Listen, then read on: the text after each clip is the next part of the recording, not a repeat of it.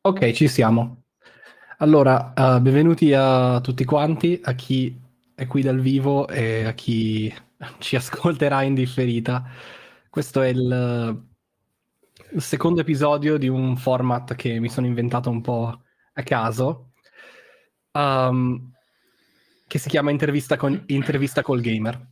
E l'obiettivo sarebbe semplicemente di parlare di giochi giochi di ruolo specificamente, senza nessun, nessuna particolare agenda, um, e in particolare far raccontare a ciascuno degli intervistati, che non hanno alcuna qualifica per essere qui, se non per il fatto che li conosco, avevano voglia di venire a, a farsi registrare mentre parlano di sé, um,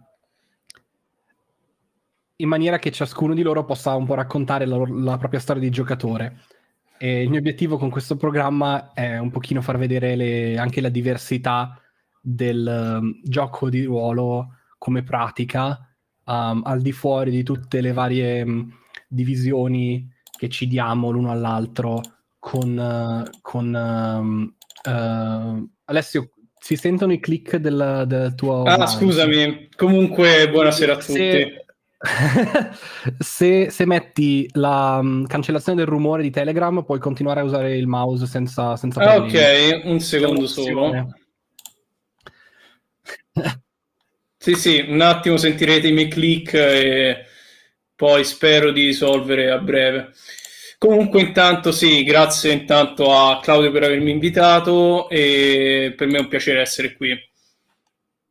Sì, l'introduzione sia un po' scombinata, comunque volevo dire... Sì, ecco. Oggi parliamo, oggi parliamo con uh, Alessio Persichetti, o detto anche Lord Persi, che è un tizio che ho conosciuto su Telegram. La sua qualifica è esattamente questa. Oltre uh, al battesimo, che è la mia seconda qualifica. esatto. E, um, e adesso se vuoi parlare un po' di te, ti, ti lascio fare i due minuti di, di spam.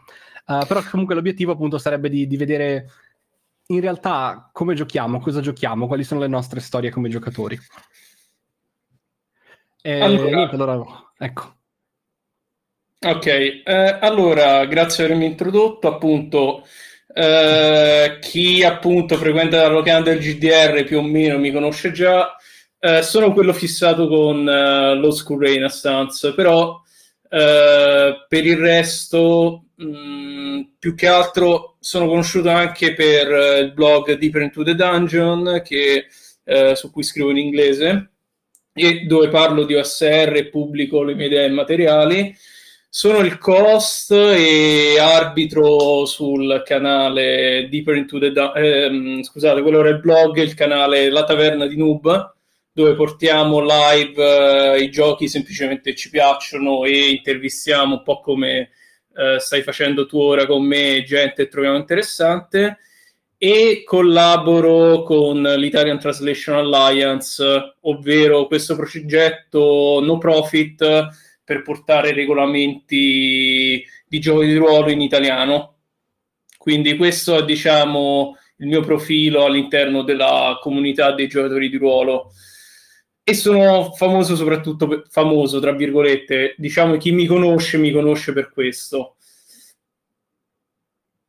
bene allora a me um, la, la, domanda con cui un po' comincio con tutti quanti uh, mm. è di raccontare come hai iniziato a giocare um, quali, quali giochi ti hanno introdotto al, a una specie di, mi, di, mini biografia. Eh, eh, qua incominciamo a essere divertente perché no, io sfido chiunque a sostanzialmente a categorizzare il mio primo gioco di ruolo perché eh, sostanzialmente è un gioco di ruolo. Aspetta, ho iniziato con due giochi di ruolo inventati 5 minuti prima di metterci al tavolo.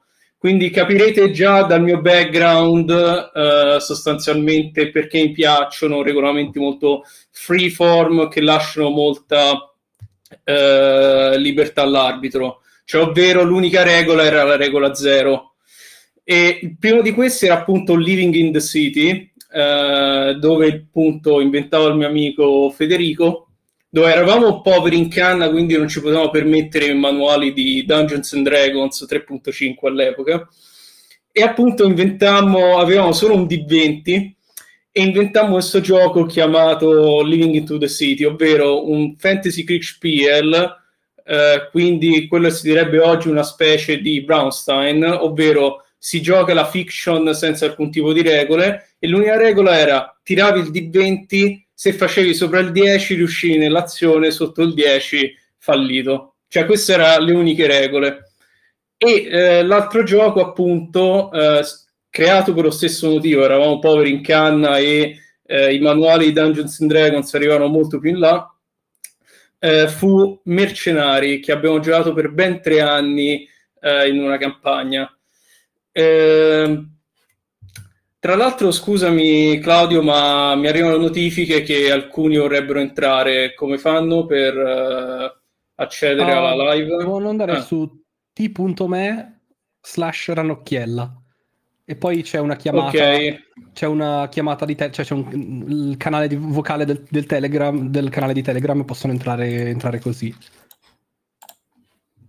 sì e appunto eh, come stavo dicendo che tra l'altro quello che mi ha chiesto di entrare per ascoltare la nostra conversazione è uno dei giocatori sia di Living the City e Mercenari quindi ecco abbiamo un pezzo di storia il primo gioco è qualcosa che avete fatto voi, mentre questo sì, mercenario, scusa, sì. non ne ho mai sentito parlare, quindi anche Ok, no, l'abbiamo anche quello o... esattamente, come stavo okay. dicendo, eh, come ho detto prima, similmente a Living in the City abbiamo inventato eh, questo regolamento chiamato mercenari.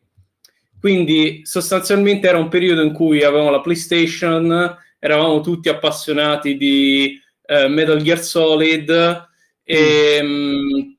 e poi c'era appunto quello che fu il master all'epoca, eh, Germano, che inventò, che era fissato un Jagged Alliance, no? questo eh, RPG tattico di mercenari nel sud-est asiatico o nel Sud America, non ricordo, quindi ci sedemmo al tavolo e si creò in 5 minuti il regolamento, si disse guardate, vogliamo giocare eh, un'avventura a mercenari con i mecha i super soldati geneticamente modificati che scoprono essere figli di e eh, vogliamo far esplodere cose. Va bene, facciamo così. Prendiamo il regolamento di Living the City e lo strutturiamo aggiungendo eh, tre cose in cui sei bravo e ci aggiungi praticamente il più uno.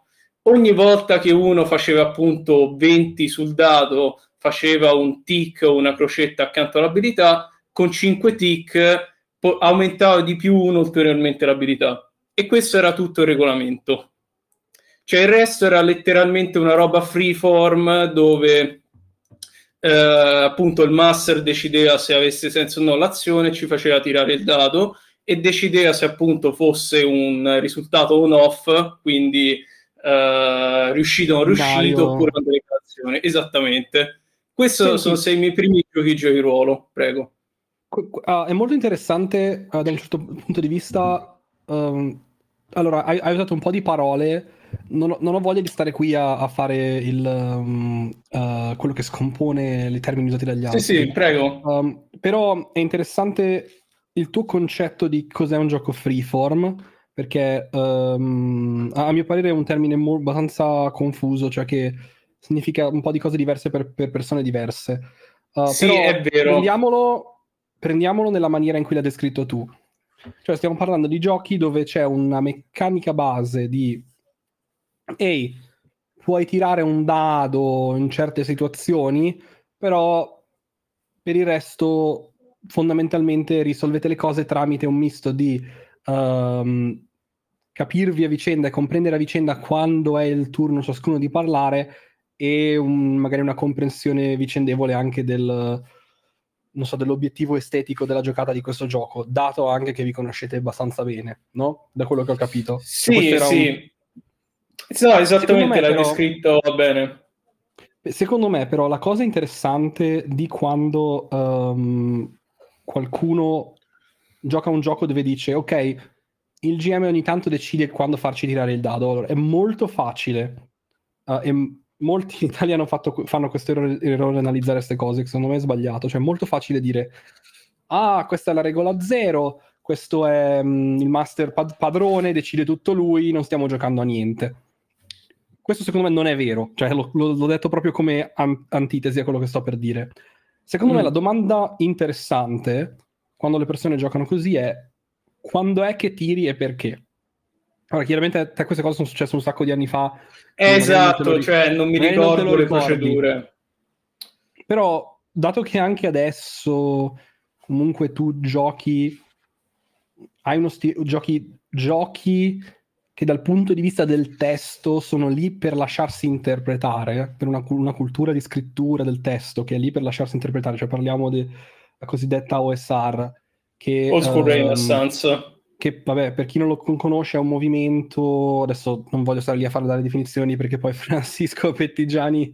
Sì, arriva e ci mena tutte e due andate a leggersi, leggervi il blog di Francisco se volete le, le definizioni. Sì, la fumeria dei pensieri incompiuti fa veramente un grande lavoro di divulgazione, non solo sul suo blog, Poi, ma anche con il podcast che ha cominciato, però non sì, vuoi sì, fare sì. pubblicità quindi no, giusto, stavo per dirlo anche io stavo per dirlo anche io. Quindi se poi vi interessa tutto questo tema su stili di gioco qua uh, io direi, direi, di andare a vedere lì. Però giusto per dare una piccola definizione per chi non, non, non segue chi non sa um, è una specie di movimento, oppure un insieme di movimenti che è basato sulla reinterpretazione di alcuni principi di gioco che sono almeno dichiaratamente ripresi da quelli degli anni 70-80, anche se il fatto che questi principi di gioco esistessero in quella forma negli anni 70-80 è un pochino um, contesa, Uh, però comunque um, una delle cose fondamentali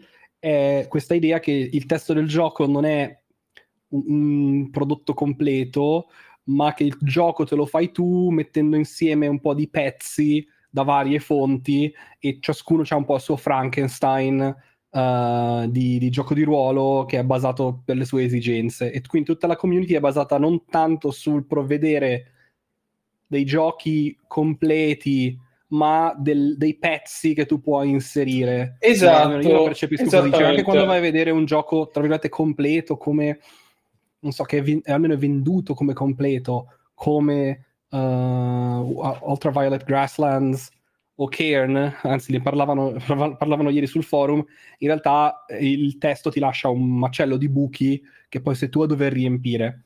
È um, infatti che è quello che in questa appunto sulla locanda del GDR, il tuo forum, sono intervenuto apposta per argomentare sulla questione, che poi eh, aggiungerei solo una piccola precisazione su quello che hai detto, la seguente.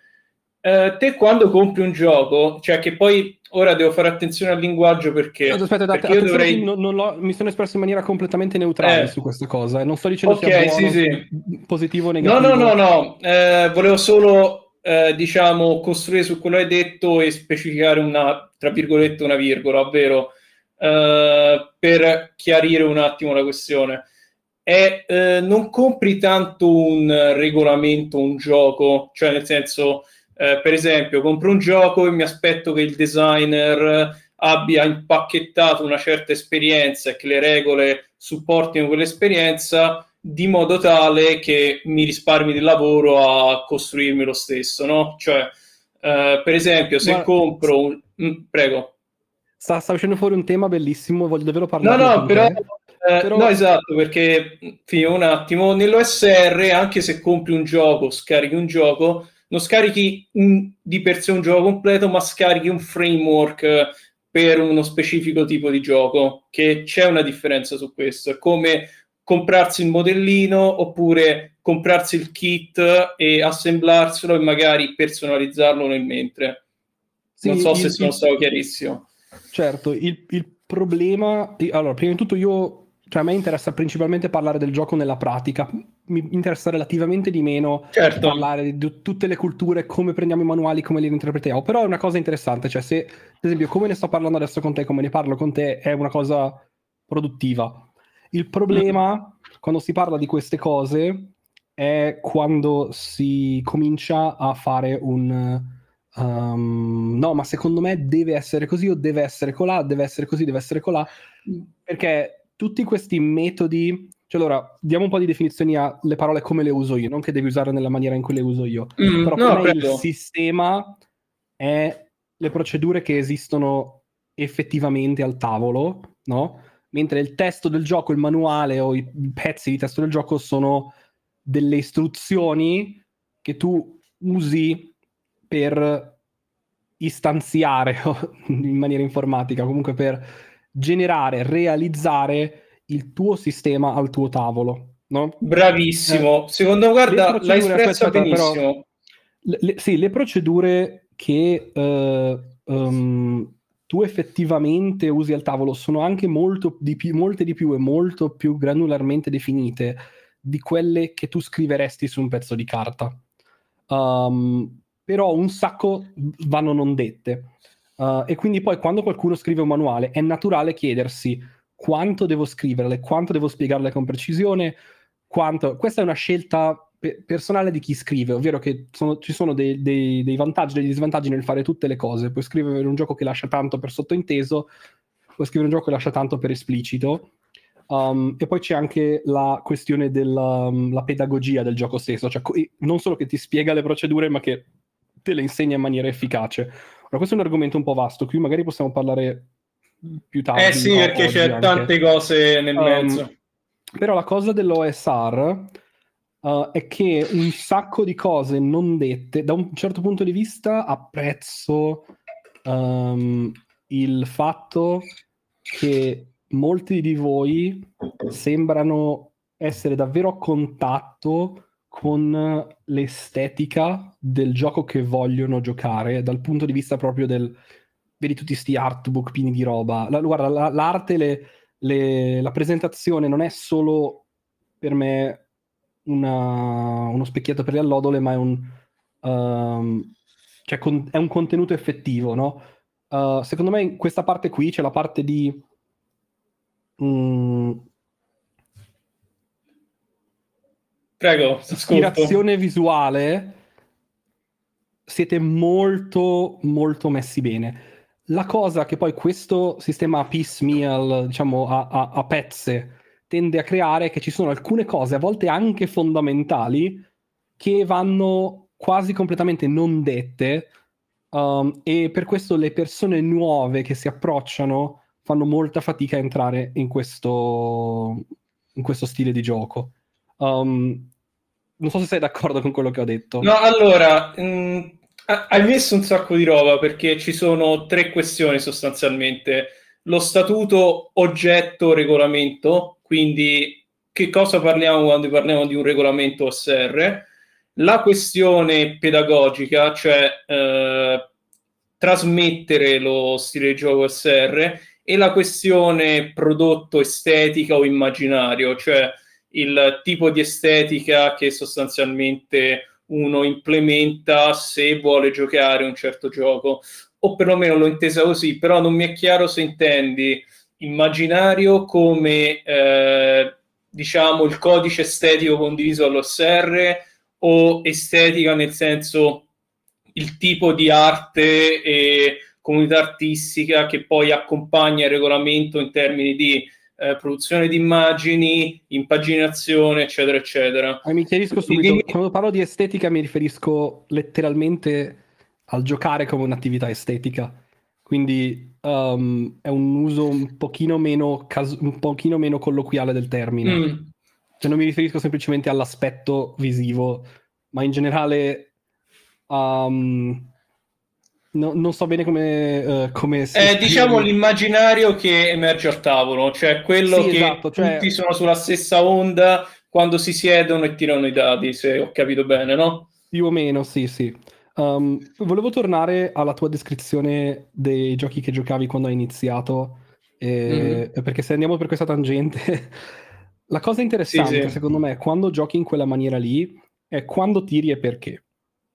No? Mm. Um, è una cosa che puoi, come dicevo prima, puoi o buttarla lì sul semplice dire ah il master decide, lui, sa, lui sa, ne sa meglio di me, oppure puoi, puoi, metterla molto sul liquidante e dire ah sì il master pad- padrone e non stiamo giocando a niente. E secondo me entrambe sono molto riduttive. A me interesserebbe sapere cosa ne pensi te, ma soprattutto pensando alla tua esperienza di gioco, cioè tu sia dal lato giocatore quando ti aspetti che dato che giochi per, hai giocato per la maggior parte a giochi in cui è il GM a chiedere i tiri, giusto? Mhm. Um, Esatto. Quando ti aspetti che un tiro venga chia- chiamato? Um, quando da GM ti aspetti di dover chiamare un tiro e quando no? E, e se magari fai riferimenti a tipo cose che ti sono successe sarebbe bellissimo. Uh, e soprattutto poi cosa ti aspetti che esca fuori, cioè quale, quale- quale ti aspetti sia il risultato del tiro. Cioè, vabbè, cominciamo con la prima parte, magari perché sennò diventa Allora, sì, sì, no, no, certo, no, stai buttando un sacco di roba interessante, a me pure ci vorrebbero quattro ore a sviscerare tutto, però ne parliamo volentieri, cioè per quanto tempo tu voglia. Allora, inizio dalla mia esperienza di gioco concreta. Tecnicamente nessuno dei due è eh, sostanzialmente la mia di esperienza. Qual è stata quando giocavo Living in the City e Mercenari, che tra l'altro, tra parentesi, stavo pensando anche poi di pubblicare su ICO rivedute a corretta in futuro, però chiudo la parentesi. Eh, la questione è quando la fiction non mi non risponde al quesito, cioè mi spiego. Eh, supponiamo, ecco, esempio gioco concreto da mercenari, no? Quindi il regolamento usavamo giocare avventura a Metal Gear Solid in Sud America. Eravamo un gruppo di mercenari, campagna sandbox, quindi iniziavi ogni sessione alla base e sceglievi fra varie missioni o ti creavi le tue missioni. Eh, Chi, chi Giocavamo- scriveva le missioni erano cose inventate dal No, no, GM? inventate sul momento, cioè eh, si vedeva dove andava la fiction, cioè per esempio eh, il GM si, si sedeva e diceva ok io voglio vedere una missione che ne so stealth dove recuperate un ostaggio oppure voglio vedere eh, sostanzialmente mh, eh, combattervi con altri mercenari oppure eh, voglio vedervi conquistare questo pozzo petrolifero che vi va di fare? Uno poteva semplicemente dire faccio la quarta opzione, vado lì, o un altro. No, invece propongo questo e poi in fiction eh, si risolveva la questione, ovvero si faceva il raduno alla base dei personaggi che discutevano eh, quali missioni intraprendere. Quindi si davano dei parametri di inizio per la fiction e si faceva tutto in maniera dialettica, quindi si trovava il personaggio dicendo cosa e perché volesse fare quella missione, e poi a maggioranza si decideva. Più che altro il tiro di dado, eh, quando subentrava? Subentrava nel momento in cui la fiction non bastava rispondere alla domanda. Esempio concreto, il mio personaggio, Hiro Suzuki, che era sostanzialmente un ninja, cioè erano del- delle robe trashissime, c'era lo psionico, il ninja, il cyborg, eh, il clone del super soldato famoso, eccetera, eccetera. Eh, per dire era finito sopra una mina. Cioè, ora è un esempio stupido, ma dove voglio andare a parare? Voglio andare a parare sul fatto che lì, come lo decidi in fiction? Nel senso, ti ricordi quale me- piede hai messo lì? No, perché la fiction nel nostro dialogo, conversazione, non aveva generato sufficienti informazioni per decidere se mi ero giocato il piede destro o il piede sinistro. Tiro, sopra il 10, gamba destra, sopra, sotto il 10, gamba sinistra. Hai, hai fatto 9, ti è partita la gamba sinistra. Quindi Cioè, non quindi- c'era neanche successo il fallimento. Esattamente. Ah, Cioè, semplicemente si usava il dado per quando la descrizione o la negoziazione concettuale de- eh, degli attori al tavolo non bastava per risolvere in maniera dialettica la conclusione di un'azione. Cioè, serve solo quando eh, la io non mi piace metterla in questi termini, Dic- ma diciamo così. preferisco la chiarezza, diciamo, alla raffinatezza, quando eh, sostanzialmente la mia parola contro la tua ho superato o non superato? Io dico di sì, tu dici di no. Eh, come stai praticamente, eh, come lo stai decidendo? Tiro il dado. E infatti eh, Roberto dalla chat mi dice, stai descrivendo un fantasy spiel. Lo so, e infatti credo aver iniziato Ma prima con i fantasy che- spiel. mm. Sì, l'avevo Eh, detto all'inizio che era più un fantasy spiel che un gioco di ruolo mercenario. E- ehm, allora, vo- chiaramente so che le etichette aiutano le persone a orientarsi, però mm, è, una cosa che magari- è una cosa Ah, che invece che mi interessa uh, capire, cioè capisco, è- è, um, io cap- ho capito cosa vuol dire Um, per chi non lo sa, è una specie di, di, stile di proto gioco di ruolo che è più vicino al wargame, da quello che ho capito almeno. Sì, posso aggiungere sostanzialmente che in realtà Free Kriegspiel, non Fantasy Kriegspiel, è mm. sostanzialmente, come hai detto tu, un proto gioco di ruolo che, esatto, che si ispira a Braunstein.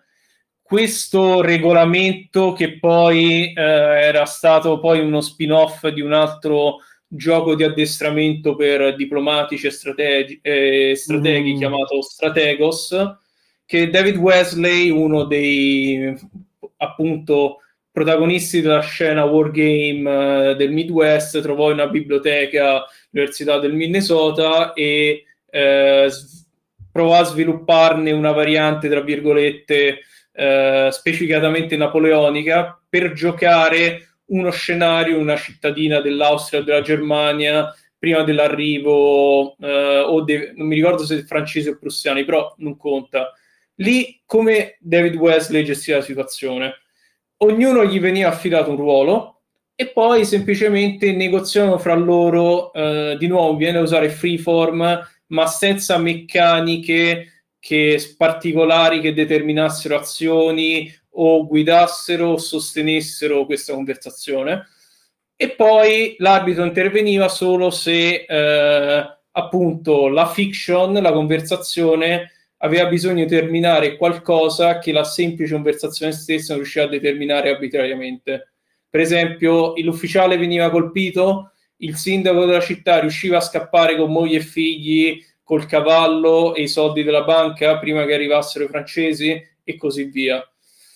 E questo poi sostanzialmente c'è un movimento che è il Friedrichspiel che cerca di recuperare questo modo di giocare proto RPG Ecco, questo è un free Kriegspiel. Poi ovviamente sì, sì, sì, l'ho capito. Ecco. Um, potrei provare a interpretare quello che hai detto, dire che nel momento in cui è chiaro a tutti quello che deve succedere, um, non c'è il bisogno di utilizz- introdurre una meccanica di risoluzione o di, o di tiro, esatto, stai dicendo. Esatto, cioè, sì non, non, non, c'è neanche bisogno di porlo dal punto di vista del, del master, dell'arbitro, nel senso che la, la visione... Eh, ti vorrei chiedere un'altra cosa. L'esito di questi scenari era aperto o no? Cioè, nel senso, quanto era aperto? Nel senso... Del... Assoluto, in maniera totale. Cioè, cioè voi potevate eh... anche completamente massacrarvi e morire. È, già, è successo due volte. Cioè, il mio personaggio è morto, in un altro ha perso una gamba e eh, un altro ancora praticamente ha iniziato quello che si direbbe un PvP e abbiamo passato tutta la sessione a spararci addosso invece di fare quello che l'arbitro o referee si aspettava in quella situazione. E l'arbitro mm. ci rispose semplicemente: Vi divertite? Passiamo tutta la sessione a spararci addosso. Non c'era bisogno di eh, indirizzare verso l'idea iniziale di quando c'eravamo seduti, fare una missione, oppure spendevamo tutto il giorno ad amministrare la base o fare accordi con i cartelli della droga locali per finanziare armi, munizioni o comprare mezzi pesanti eh, illegalmente dall'estero, perché ripeto, era una campagna di mercenari in Sud America. Nel, mm. lontan- nel tipo 2050-2060. Quindi c'erano anche delle cose che accadevano tra una um, missione e l'altra, diciamo, tra una... Certo, certo. Cioè, per dire, io mandavo all'epoca, cioè avevo ancora il Nokia 3310, scrivo un sms, eh, facciamo roleplay, eh, compro, provo a comprare un ah, carro armato. Ora, quindi esatto, voi, voi... quindi la vi accordavate prima della sessione tramite telefonini, messaggini, sì, ma quindi quando arrivavate in sessione lo scenario era pronto praticamente? Allora, eh, il, l'arbitro preparava lo scenario, però era aperto, cioè se sì, magari... Sì, quando dico scenario sì, mi riferisco esplicitamente a qualcosa di aperto, senza esito, senza sì, storia. Sì, senza... esattamente. Per esempio, eh, oppure semplicemente era molto freeform, magari alcuni chiedevano di fare cose nel mentre, altre persone ancora chiedevano esplicitamente di eh, se riuscivano a acquisire un carro armato prima della sessione. L'arbitro ci pensava un attimo e diceva appunto eh, sì, avete tot soldi nei conti correnti cifrati, avete un contatto, sì, ha senso che vi riusciate a procurare un carro armato prima della sessione. Pure no, aspetta, è un'arma particolare, solo alcuni contatti ce l'hanno e voi non avete collegamenti con questi contatti, la ruoliamo in sessione. Mm-hmm. Cioè, era una cosa veramente caotica, anarchica cioè praticamente Vincent D. Baker riprenderebbe un infarto con doppio bypass se no ma io allora cosa... come voi avete già fatto queste battute su Vincent Baker e Ron Edwards ed è una cosa più lontana dal, no sto scherzando da, eh, cioè, prendila... che, che, esista quest, quest, questa cosa qui um, è, è, è, volevo dire magari to- torniamo um, Vorrei parlare di un po' di cose che sono state fuori prima, però vorrei concludere questo giro. L'altra domanda è: a te è mai capitato di fare da arbitro per questi giochi qui? Eh, in realtà no, perché io inizio a fare l'arbitro con Dungeons and Dragons 3.5 ed è lì che ho un trauma. Cioè, è sì. il, il, mio, il, mio, primo GDR, non quindi il mio proto GDR o free Kriegspiel, e per me è stato un trauma, cioè, o perlomeno è stato un trauma che io definisco positivo. Mi ha fatto capire cosa non, non cerco in un gioco di ruolo, che ripeto, ora... che abbiamo eh, un'esperienza molto simile con D&D. No, allora, no, no, allora i, eh, posso specificare perché io metto le mani avanti. Eh, quello che sto dicendo è una questione di gusto, cioè eh, non voglio fare una questione normativa 3.5 fa schifo, 3.5 è il migliore edizione, eccetera. Dico solo, come hai detto tu, eh, incentriamo la conversazione sulla mia esperienza, quindi sul mio gusto personale, non voglio esprimere eh, giudizi sulle meccaniche, eccetera, eccetera. Hai ragione, Prego. però eh, non, stare anche a dire, a me la parola gusto non piace, perché... Okay. Eh, hai ragione su tutto, cioè concentriamoci sulla tua esperienza, quello che voglio fare tranquillamente um, quando io o te esprimiamo un'opinione su DD 3 perché abbiamo avuto una brutta esperienza con esso, um, non è che stiamo dicendo che il gioco fa schifo, um, perché chiaramente ci sono legioni di persone che si divertono. Uh, no, no, infatti, volevo arrivare lì, volevo dire... Giocano, giocarci necessariamente non è un, non, una, non dice che, che, il gioco funzioni, però c'è, c'è, chiaramente una grossa fetta di persone che ci gioca divertendosi. Quindi è, è inutile stare lì a fare il... Um, però non voglio ridurre tutto a una questione di gusto, perché uh, quando si riduce le cose a una questione di gusto... Uh, è un, un, modo molto facile di liquidare una discussione potenzialmente. No, è vero, perché um, non si ehm, argomenta. Perché uno dice cioè, mi piace, stai zitto, io... non, non, argomenta. Capito? Ho esatto, capito cioè, tutto. Esatto, cioè non, non, non, non, è una cosa molto utile, anche perché io non, cre- credo che quando poi parliamo di giochi di ruolo, uh, molte cose che la gente dice no, è il mio gusto, è il tuo gusto, alla fine sono semplicemente dei modi di non parlare delle cose, cioè ah dai, se parliamo di questa cosa litighiamo, quindi non, non ho voglia di parlarne. Mentre secondo me è interessante, cioè comunque co- voglio sapere te come l'hai sperimentato e cosa ti è successo. Allora, allora sì, rendiamo chiaro, perché... l'obiettivo qua non è dire DD3 fa schifo, anche se a me non piace, anche se riconosco che ha alcuni elementi, uh, ne avevamo di, parlato di D&D3 molto nella puntata precedente, ha alcuni elementi chiaramente positivi, tra cui la personalizzazione dei personaggi, uh, però l'obiettivo qua non è di dire insomma, um, di mettersi a bastonare un gioco e a far sentire male le persone no, no, che ci eh, giocano, insomma. E appunto io volevo dire questo, nel senso io parlo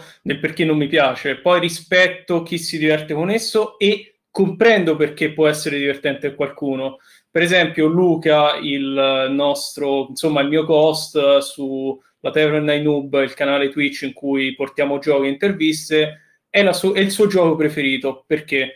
Perché Luca gli piace eh, le classi prestigio, gli piace avere un personaggio eroico, competente e gli piace giocare con il sistema, cioè gli piace avere un, sistema giocattoloso per creare il personaggio esattamente come vuole e avere praticamente un'esperienza eroica e va benissimo, cioè quindi sì, sì. Eh, rispetto assolutamente e capisco la razio di chi ci gioca. Quindi parlerò solo del perché non mi è piaciuto e per me è stato un trauma. Sì, certo. Allora, tieni un attimo presente i giochi con cui ho iniziato, tra virgolette, a ruolare, che in realtà erano Frigspiel, Proto RPG più che veri GDR come li intendiamo oggi, no? Mi ritrovo tre mattoni di roba dove letteralmente mi, po- mi mette una meccanica pa- che almeno all'epoca l'ho vissuta eh, sostanzialmente in questo modo, dei paletti per eh, sostanzialmente per la fiction. Ci dice no, guarda, eh, hai questa meccanica, usala in questo modo. No, guarda, per decidere l'esito te devi usare specificatamente questa meccanica.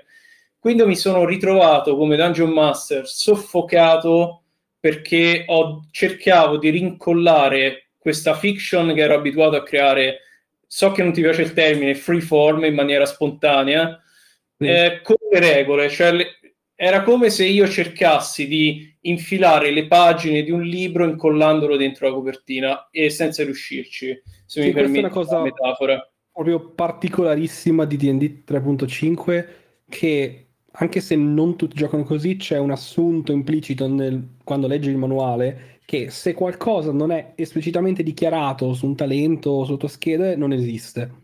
No? Esatto, um, che, esatto, che almeno è come l'avevamo interpretato noi. Molte persone che ci giocano tanto uh, cominciano a prenderlo come un assunto base del gioco di ruolo, dato che è così diffuso. Poi quando giocano altri giochi che definiscono meno cose, fanno ma io come faccio a fare questa cosa? dov'è che la scrivo? E fanno un po' fatica a uscire da questo, questa cosa. Um, e però quello che vorrei dire su questa cosa qui è che è assolutamente minoritario come gioco. È assolutamente mm. minoritario non solo tra tutti i giochi di ruolo, ma tra tutti i DD. È assolutamente minoritario in, nell'avere questa caratteristica. Um, prego, continuo. No, concordo. Però... No, no, ma eh, hai espresso un altro punto che concordo. Qual era il mio problema? Che come vedi, poi io ho una memoria che fa schifo, cioè quindi a me ricordarmi regole, talenti, eh, per me è molto pesante. Quindi già intuisci perché poi vado sugli OSR, però eh, a parte praticamente il uh, foreshadowing, torniamo alla questione 3.5. A un certo punto, sostanzialmente, chi è che diventa Dungeon Master? E lì diventa un problema non di regolamento, ma di contratto sociale quello sa le regole. Quindi, nella mia esperienza, viene delegittimato chi non conosce le regole. Cioè, mm. almeno nell'esperienza del contratto sociale, che qui ora divido 3.5 dal contratto sociale. All'epoca non me ne rendevo conto perché ero un ragazzino, non avevo coscienza che oggi del medium e dei miei gusti e quindi dicevo sì, non sono praticamente un buon DM perché non conosco le regole.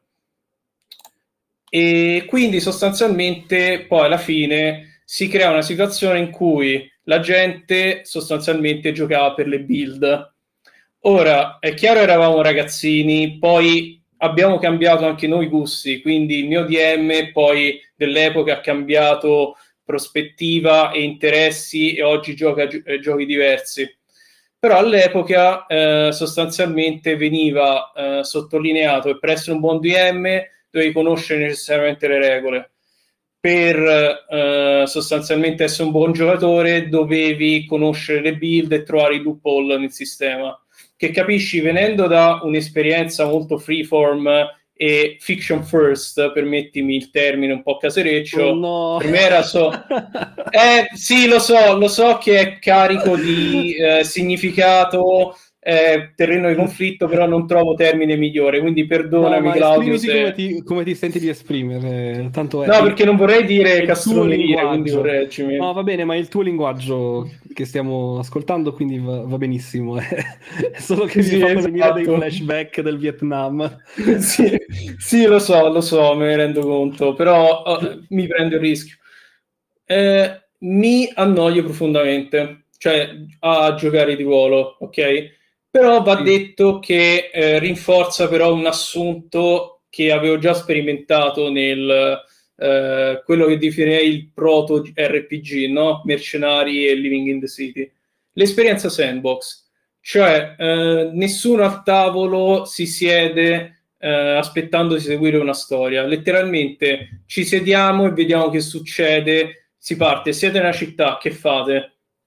E chiediamo, c'è un re, eh, qual è l'economia del posto e facciamo cose random e emerge praticamente un contesto dei conflitti eh, direttamente facendo cose. Quindi il DM mm. non si, non si se- eh, ok, c'era questo aspetto di quello bravo è quello che conosce le regole, quello bravo è sostanzialmente il, uh, il giocatore bravo che conosce le build, ma uh, c'era anche l'assunto D&D lo giochiamo solo sandbox, non esiste una roba come trama cioè nel senso trama prestabilita intendo railroad e questo mm. infatti quindi da una parte mi sentivo sostanzialmente molto eh, che non potevo esprimermi o divertirmi come volevo perché poi entrava in gioco la fallacia kick no? nel senso sì ok meglio un gioco che non mi piace ma giocare piuttosto che non giocare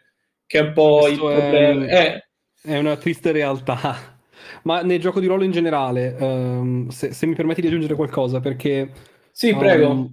Molte persone, nella mia esperienza, sono innamorate con l'idea del giocare di ruolo, um, anche per una questione... o perché hanno un'attrazione naturale verso questo medium, o perché magari hanno questa idea che hanno ricevuto dalla pop culture di che cos'è giocare di ruolo e vogliono partecipare in qualche maniera.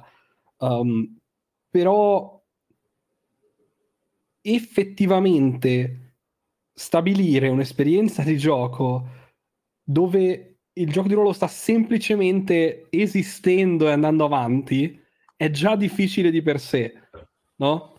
Cioè, mm-hmm. avere delle persone a un tavolo che si parlano e in qualche maniera fanno avvenire delle cose è già difficile di per sé e molte persone si fermano lì uh, magari anche accontentandosi, no? come stai dicendo tu, che è una cosa che secondo me non gli fa molto bene. Uh, eh, infatti, proprio... perché poi la cosa è degenerata. Perché poi siamo entrati, eh, e lì ammetto è stata colpa mia, nel senso, eh, nel, sono stato io a non avere un atteggiamento molto maturo, eh, dove sostanzialmente eh, ho una, in quel momento incomincio ad avere un atteggiamento passivo-aggressivo perché critico il DM sul fatto che eh, non vince chi ha inventiva, non vince chi ha creatività come eravamo abituati eh, sostanzialmente con il proto RPG, bensì chi conosce il sistema. Cioè, tu potresti essere un emerito coglione se ti fai la build seguendo pure una guida su internet. Ora sto semplificando, ma ci sono state persone che l'hanno fatto eh, sostanzialmente eh, hai un'esperienza soddisfacente di chi magari come me non conosceva bene le regole, non conosceva i talenti, non conosceva le sinergie, però aveva fantasia. Per esempio, io avevo un'idea e il DM mi diceva: tirami un dado. Uno, eh, mi spiace, fallimento critico, anche se dal punto di vista della fiction, eh, cioè aveva ecco. senso quello che stavo facendo.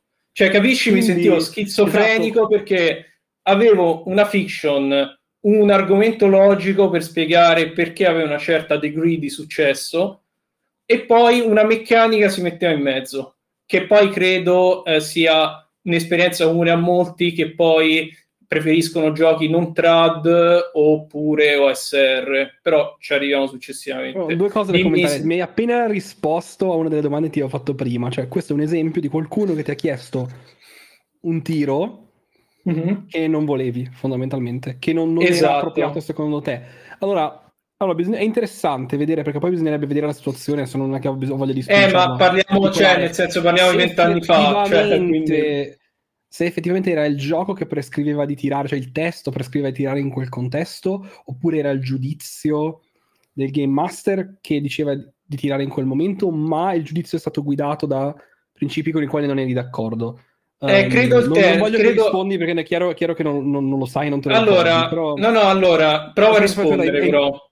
Ah, ok, va bene. Um, beh, prego. Volevo dire un'altra cosa, però vai avanti. No, allora, poi semplicemente lo rispondo dicendo che da que- dai strascichi e frammenti che mi ricordo, eh, era la terza opzione, cioè nel senso lui pensava di seguire il, il manuale e non gliene faccio neanche una colpa perché magari l'avrò fatto anch'io quando provai a fare il DM. Eh, mi chiese un tiro dove effettivamente poi la meccanica ci ha spinto fuori dalla, in maniera ci ha imposto un risultato di fiction controintuitivo rispetto al buonsenso e lì veramente a un certo punto eh, c'è stata tutta una serie di conflitti che poi provo, ho provato a risolvere proponendo eh, giochi eh, non tradizionali, quindi portai eh, Non cedere al sonno e Polaris di Janus Design. Ok? Bello. Eh, però furono rigettati praticamente subito, cioè mi chiesero dove sono i talenti e lì mi cascarono, cioè esattamente braccia, la cosa che eh... Esattamente la cosa, cosa, che ti ho detto prima. Eh, purtroppo sì, e io guarda, questa caratteristica di D&D 3.5 faccio fatica a vederla in maniera positiva, questa caratteristica in particolare, non il fatto che abbia i talenti, uh, quello funziona anche molto bene, anzi è una delle cose, il sistema dei talenti di D&D 3.5 è una delle cose migliori che ha, uh, però il fatto che per gli impliciti stessi dati dal regolamento, è chiaro che non tutti i gruppi giocano così, ma ci sono degli impliciti molto forti in come è scritto, per fare qualcosa devi avere un talento che la giustifica, altrimenti non esiste. Ed è una cosa che eh, n- non è vera in nessun altro gioco di ruolo e a mio parere um, crea un'ansia molto forte nel, nel, provare altre cose che funzionano in, mani- in maniera diversa. Um, n- n- magari qualcuno è in disaccordo, però um, capisco tutti i vantaggi che porta questo sistema, perché specialmente se io ho tipo un miglioramento del mio personaggio, lo scrivo sulla scheda con un talento, cioè una meccanica specifica, e dopo in una missione, in un'avventura la uso e mi sento, ah cacchio, guarda, questo è quello, io sono migliorato l'altra volta, adesso guarda il mio talento, effettivamente le meccaniche sono cambiate, è una cosa molto figa, quindi non è che sto dicendo che questo non sia... Eh, no, no, certo, ma... Non sia eh... positivo, però dà, dà, questo effetto che secondo me alla lunga è negativo, soprattutto se le persone giocano solo di D&D 3.5 o derivati per molto tempo. Però aspetta, ecco, volevo andare, poi... tornare su una cosa sì, che hai detto prima Um, l'altra cosa interessante... Um... Cazzo, mi sono perso. um, ti avevo commentato uh, la cosa del tiro, ma subito dopo avevi detto qualcos'altro. Sì, dopo... allora che mi avevi chiesto se era il regolamento essersi mezzo, messo in mezzo o il cattivo giudizio del Dungeon Master, questa era la domanda. E ti avevo ah, risposto ecco, ecco, ecco. entrambi. Ci sono, ci sono io ho notato che molte persone che hanno um, avuto esperienze dello stesso tipo tuo, mm-hmm. tantissime persone, cioè dell'usare, uh, dell'usare un sistema, specialmente uno con molte regole come il DD 3, che li frustrava e non faceva per loro, mm. um, sviluppano questa inter- questo internalizzato um, questo internalizzato internalizzata sfiducia verso le regole, no? Mm. Um, cioè si esprime in una maniera simile a quella che dice tipo dire a Freeform noi non usiamo regole, ma no, ma no, è tutto tramite, è solo ruolare, no? Eh, questo a mio parere nasconde un pochino le, um, l'effettiva realtà di quello che poi succede, perché voi per poter avere una conversazione, cioè il gioco di ruolo fondamentalmente cos'è? Una conversazione su dei fatti che stanno avvenendo. Per poter avere una conversazione e poter stabilire che alcune cose accadono, come minimo devi avere una maniera di capire quando qualcosa che hai detto effettivamente è avvenuto. Perché non esiste che tutti quanti, qualunque cosa dicono, è vero, no? Um, mm-hmm. e, e, e, questo esiste nella realtà se lo osservi, anche quando uno dice non uso le regole. Uh, che poi magari uno non vuole scriverlo è un altro conto, no? Uh, e lo, lo, vedo tanto nella comunità OSR questo tipo di, di linguaggio, che a mio parere non è molto produttivo, anche se l'atteggiamento del non voler scrivere le cose sui testi non è necessariamente sbagliato Um, cioè è una cosa che secondo me blocca un pochino le persone dal tentare di analizzare un, po- un pochino di più le loro giocate. Non tutti quanti, mm. eh. Però è un tipo di linguaggio un po' controproducente, secondo me. Non è che ti sta facendo le bastonate dicendo di non usarlo. No, no, assolutamente. Eh, anzi, trovata questa anche... cosa. L'ho trovata questa cosa in tutte le comunità, cioè n- nessuna esclusa, compresa quella dei giocatori indie uh, che, che, dicono di voler seguire tutte le regole del manuale uh, precise come sono scritte. Um, perché appunto se sei, um, se hai un'esperienza molto forte di appunto incontrare delle regole che sono controproducenti, che non ti fanno divertire, cominci mm-hmm. a dire mhm. no, vabbè, ma le regole non servono. Um, il che da un certo punto di vista è vero, nel senso che se tu le togli ti um, rimuovi il problema, però quando tu ti metti a giocare in maniera produttiva e ti diverti, stai effettivamente usando qualche tipo di procedura. Uh, e quella secondo me è la parte interessante. Che, oh, che qualcuno le voglia scrivere o meno su un testo, no? No, no, certo, guarda, è interessantissimo lo che dici perché poi eh, sviamo un attimo dalla mia esperienza biografica, andiamo un attimo sul punto che hai fatto. Eh, in realtà concordo con quello che hai detto, cioè nel senso, più che regole, io però farei... Ora, non so se poi la distinzione può essere molto utile fra le regole e il ruling, no? Cioè, che poi è un mantra dell'OSR. Cioè, noi ti diamo cioè il designer OSR ti dà uno scheletro, ti dà dei toolkit e poi invece di, mh, mm, anzi, ti spiace se la metto in altri termini, quindi faccio un attimo rewind. Parla come, come ti eh, senti. Perché come ti vorrei senti. fare, sì, sì, perché vorrei eh, costruire un argomento, ma eh, diciamo è più una roba eh, che penso al momento. Allora, qual è la, l'esperienza media? No? Ti compri il gioco, per una serie o contratto sociale o perché eh, come noi da ragazzini avevate un soldo in canna e allora questo passava al convento eccetera c'erano delle cose che ti piacevano ma altre che non ti magari non apprezzavi quel regolamento cosa facevi? smontavi i pezzi che non, ti piacevano o li edulcoravi con un house rule quindi facevi sostanzialmente un doppio lavoro smontavi e rimontavi uh-huh. ora nell'SR eh, qual è l'assunto implicito? Ti evito di praticamente farlo due volte. Ti do direttamente i pezzi, quindi decidi te la scatola dei pezzi che preferisci, quindi il regolamento, e poi ci costruisci in base ai tuoi gusti, in base ai gusti al tuo tavolo, l'esperienza che vuoi. Cioè, è chiaro che poi l'esperienza quale è dell'OSR? Problem solving, esplorazione, eh, avventura e letalità quindi è chiaro che non ti può offrire una roba come cuori di mostro, ma non è neanche lo scopo.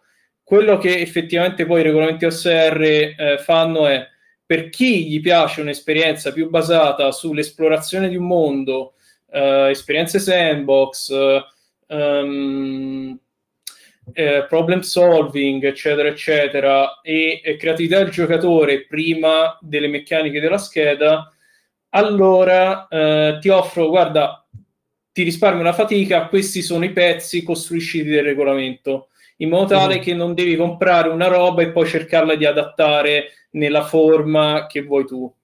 Semplicemente. È questo. Poi, come succede questo? Con il cosiddetto o crei delle house rules oppure eh, con il ruling, che credo sia una cosa assimilabile alle procedure che hai detto. Cioè, eh, magari io non lo scrivo sul manuale, ok? Però implicitamente accettiamo quella procedura per risolvere alcune situazioni di fiction.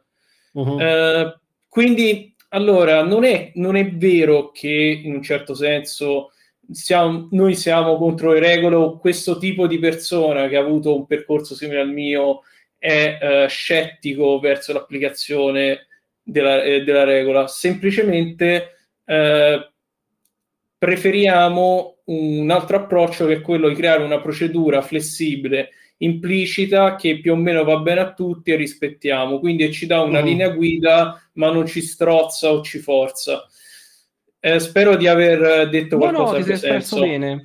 Ti sei espresso bene. Um, secondo me è una cosa molto interessante, nel senso che chiaramente ha, ha dei vantaggi. Secondo me il grande svantaggio di questo approccio è che um, sono, sono, sono, due, che, che um, non è, è, molto meno in grado di comunicare a qualcuno uh, un nuovo modo di fare le cose. Cioè, la, la, maggior parte delle persone che si approcciano a questo tipo di build your own bear, no? Um, um, hanno già in testa come funziona un gioco di ruolo per loro e semplicemente mettono insieme le cose. Um, non c'è niente di male in fare ciò se per loro questo funziona, ma è molto più complesso comunicare um, in questa maniera a qualcuno un modo, modi diversi di giocare. E secondo, la seconda cosa che crea, e quindi le persone tendono a condividere pezzettini di sistema, ehi, se ti interessa usalo nelle tue campagne, oppure no. Um, ma fat- faticano a comunicare qual è il filo conduttore di questo, perché ho voluto creare questa cosa, dov'è che entra nella mia, nella mia mh, campagna, nella mia giocata, questa regola che ho creato. Um, e la seconda cosa è che ho visto, un, vedo un sacco di conversazioni, in questo non è, non è l'unico l- l'ambiente OSR, assolutamente, anzi quasi tutte le conversazioni di GDR vanno avanti così, um, dove due persone che hanno due concetti molto diversi di come si gioca a quel gioco lì o con quelle parlano, usano le stesse parole e non si stanno parlando. Cioè, stanno eh, comunicando eh, delle cose e ciascuno sente quello che vuole sentire e dice quello che pensa di stare parlando. E questo è, un, è una cosa complicatissima da, da, superare, per questo rompo sempre i coglioni su usare le parole eh, così così, ma non che voglia fare il bacchettone, che secondo me, tipo se tu dici faccio un sandbox, no? Come hai detto mm-hmm. prima, io magari, dato che, che cosa conosco, intendiamo? Con, dato che ti conosco, ho parlato con te qualche volta, comincio a capire quello che intendi ma se dici faccio un set, cioè per, significa 8000 cose diverse per, per no guarda hai colto che 8000 poi 8000 persone è... diverse. Sai cosa Claudio? Perché non è un problema solo del gioco di ruolo è il problema di internet è il problema della comunicazione umana. Cioè pensiamo di eh, usare il gioco di ruolo stesso modo eh sì allora mh, mm, perché sono delle io... esperienze private uh, intime e che cerchi di universalizzare difficili da osservare dall'esterno, no? Uh, mentre sì, se okay. io parlo di un aereo, è vero che posso capirmi, posso confondermi, due ingegneri di due paesi diversi possono confondere il gergo tecnico, ma una volta che fanno le mm. misurazioni, mm. le misurazioni sono quelle. Um,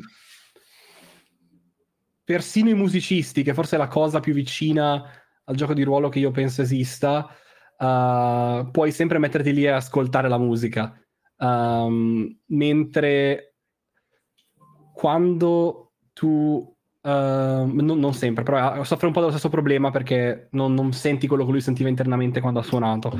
Però uh, quando anche tu registri una sessione, non sei davvero in grado di vedere, cioè senti quello che dicono le persone, ma non sei in grado di vedere nella loro testa che cosa stavano proiettando, no?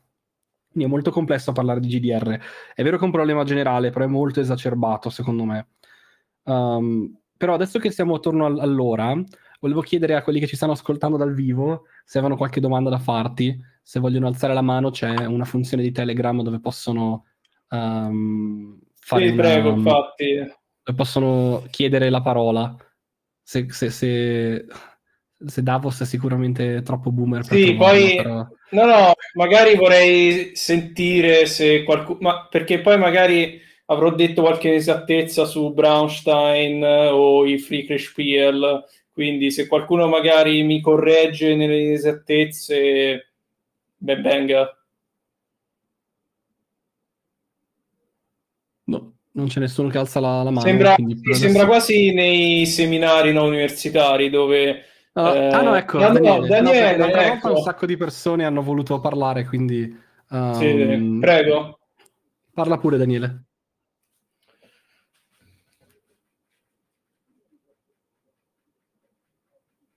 Ah, Daniele, ti ho dato la parola.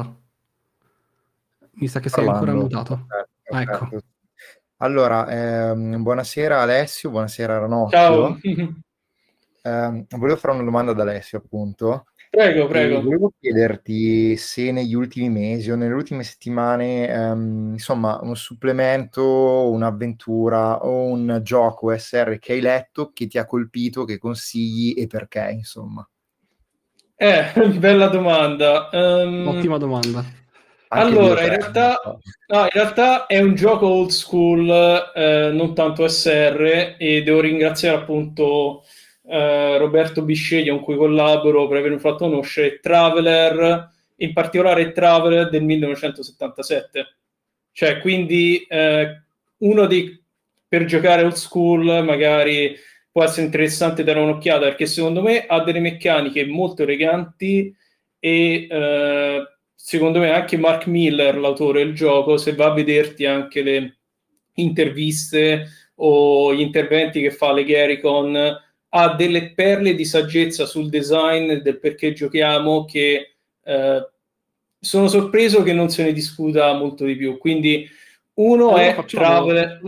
Eh, aspetta, perché parlare, poi aspetta, quindi- perché e poi soprattutto un altro gioco che consiglio sempre molto SR eh, Whitech che eh, mi sta piacendo molto, tant'è che nella campagna che portiamo io- che abbiamo iniziato ieri di Scatola Bianca, il retroclone di Originals Dungeons and Dragons che abbiamo tradotto, sto letteralmente prendendo pezzi di White Hack e inserendoli praticamente in OD&D del 74.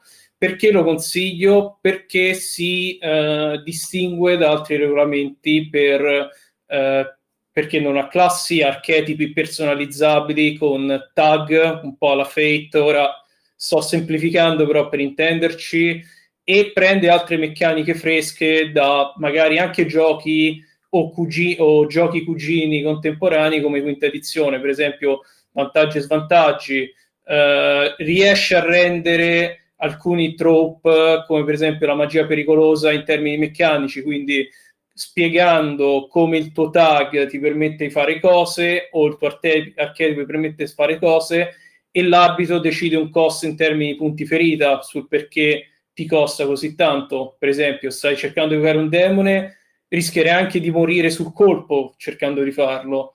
Proverai a scassinare una porta con la magia, magari due punti ferita, eccetera, eccetera. Quindi è un gioco che mi sorprende per eleganza, perché ti permette di eh, implementare in maniera meccanica fiction con il sistema dei tag, per esempio, eh, Ranger dei boschi lo metti tra virgolette come tag. eh, in realtà si chiamano comunità, ma per semplificare preferirei il termine tag. A destrezza, quando fai qualcosa regalo a destrezza e, e eh, legato anche a quel tag, allora hai un vantaggio. Quindi in maniera molto semplice e elegante riesce a coniugare eh, certe meccaniche OSR con eh, poi eh, io vorrei dire aspetti narrativi, ma non riesco a trovare un vocabolario, anche perché non sono esperto, magari come te, Claudio, di eh, teoria del gioco di ruolo, però Non so se riesce considererei sostanzialmente- esperto. No, no, nel senso, riesce- quando intendi narrativi probabilmente ti stai riferendo a delle meccaniche che um, hanno dei punti, eh, dei punti di contatto più sul um, eh, qualitativi sull'immaginato piuttosto che semplicemente numerici. Esatto, Um, esattamente.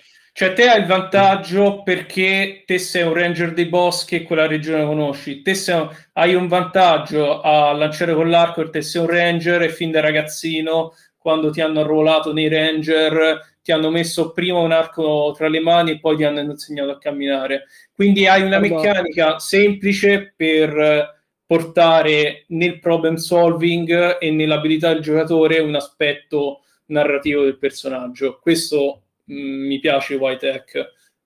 Um, ti volevo chiedere, hai usato un po' di volte questa parola elegante e mi interessa Mm. perché è una cosa importante. Quando qualcuno dice che qualcosa è elegante, di solito è un complimento molto alto. Uh, quindi mi interessava in realtà chiederti, um, ma- magari relativo a Traveler del quale non hai parlato, um, Oh, che cosa, cosa ti piace di questo gioco, ma in maniera abbastanza precisa. Cioè, la parte interessante, secondo Ok. me, è... Cioè, quando giochi a questo gioco, c'è, c'è un momento in cui dici ti è capitato di dire cazzo sono proprio contento di stare a giocare a questo gioco e non un altro no? Sì. E cosa è successo in quel momento lì no? E questa secondo me è un... queste memorie qua sono, sono le parti più importanti che poi il modo di far interessare gli altri anche a giocare ai giochi no? No, allora, certo. Io, io uh... scusa, finisco, dico una cosa e poi ti faccio rispondere. Finisco spesso per... Uh, mi pento poi di questo, perché convinco la gente a giocare a Dungeon World raccontando la storia del nano che cadeva per il pozzo, dove abbiamo innescato tutte le mosse base, e poi la gente non capita perché il gioco non è così bello. Comunque, no, no, vabbè. Eh, allora, mi sento in colpa. No, è vero, Prego, è vero. comunque.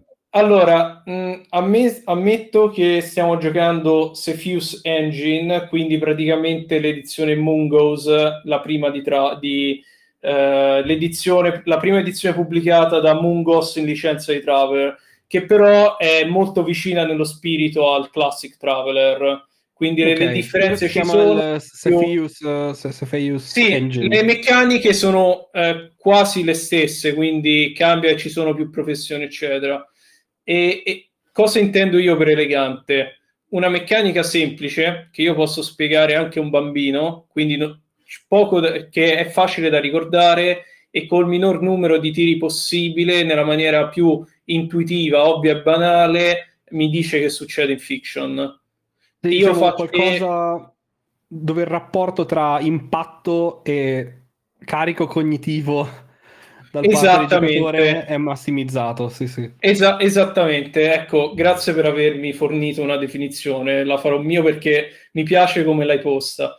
Ho rubato come uso... gergo degli UX designer. No, no, allora, esattamente. Questo per me è elegante quando parlo di una meccanica un gioco di ruolo. Cioè, quindi la uso in questi termini. Uh, quindi, tornando al discorso, raccomando Whitech per la questione degli archetipi personalizzabili con i tag e il vantaggio-svantaggio e Traveler perché, mecca- perché sostanzialmente è una sola meccanica che ci fai tutto e il sistema di generazione dei personaggi è la cosa più figa che abbia visto un gioco di ruolo. E allora, magari non è la roba più generale, però è... Mh, cioè, crei fiction facendo la scheda con, usando la stessa meccanica più volte e hai un personaggio completo con una storia con delle esperienze, delle competenze, eh, semplicemente tirando sempre 2D6 dadi e aggiungendo delle caratteristiche e vedendo che succede. E, e per la maggior questo... parte casuale. È, è semi-casuale, l'esperto è Roberto, quindi spero non, non mi ammazzi di botte poi in privato se sbaglio qualcosa, però... Uh, Roberto, perdonami in anticipo, so che sei tu il guru e sto veramente facendo sarà un cane a raccontare Traveler ma per chi vuole abbiamo fatto la, lo speciale con Rob eh, sulla taverna in Noob che penso te l'avevo mm. anche passato un po' di tempo fa e sostanzialmente qual è?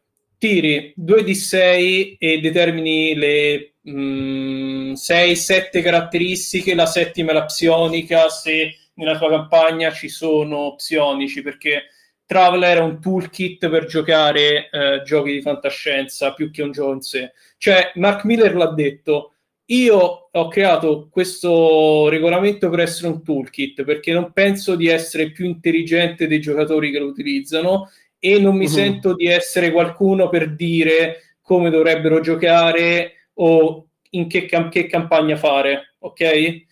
E Luca ha confermato Roberto eh, dice preferisco che... dare un toolkit ha cioè, confermato Roberto in chat che... che la generazione è semi-casuale. Uh, ha confermato Roberto in chat che la generazione del personaggio è semi-casuale, come hai detto tu. Mi stavi dicendo um, la, la, cosa su cui ti volevo, volevo, far tornare è questo momento mentre stai giocando dove dici cavolo, sono contento di star, giocare, star, star giocando a questo gioco. Secondo me tutti i giochi nel quale siamo così ispirati c'è un momento del genere. Non so se sei d'accordo, però volevo sì, se ci no. puoi raccontare qualche storia che hai vissuto con Traveler che può ispirare gli altri a dare un'occhiata, più che stare... Cioè, che è comunque interessante elencare le qualità tecniche del gioco. Sì, sì, allora, uh, esperienze... Allora, mh, mm, esperienze ne ho fatto ancora poca perché con Roberto abbiamo iniziato da poco la campagna, mm-hmm. però hai presente quei giochi in cui li leggi e dici cacchio è una figata, poi mm-hmm. uh, giochi una sessione, magari non giochi tutto il regolamento a vedere meccaniche essenziali e dici cacchio, mi piace parecchio. Eh, perché allora, innanzitutto, ancora prima di giocare, la creazione del personaggio che è semi-casuale ovvero eh, uno tira due dadi a sei facce per tutte le caratteristiche e poi uno in base al mondo che sta giocando decide se introdurre anche la settima caratteristica, la psionica, e poi si ritrova a 18 anni.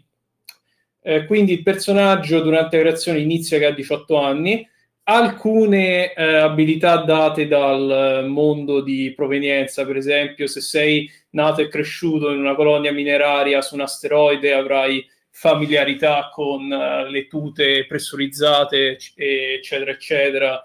Se sei nato su un pianeta acquatico saprai bene o male i rudimenti della navigazione e eh, appunto lì uno si sceglie la carriera, ovvero ci sono varie carriere che nel traveler classico per lo più sono eh, militari, perché il tipo di eh, racconti di fantascienza eh, che ispirarono Mark Miller per il regolamento erano principalmente eh, storie fantascienza in cui soldati veterani poi venivano sbattuti eh, dopo anni di servizio su un pianeta lontano anni luce dalla Terra e dovevano mm. sbarcare il lunario. Quindi, bene o male, hai robe come il marine, l'ex soldato di fanteria, il pilota, lo scout esploratore dei pianeti, il mercante o il ramingo, cioè quello che senza lavoro fisso va da un pianeta all'altro. C'è un po' alla Firefly, per chi conoscesse la serie. Quindi uno incomincia... Scusa, faccio una battuta.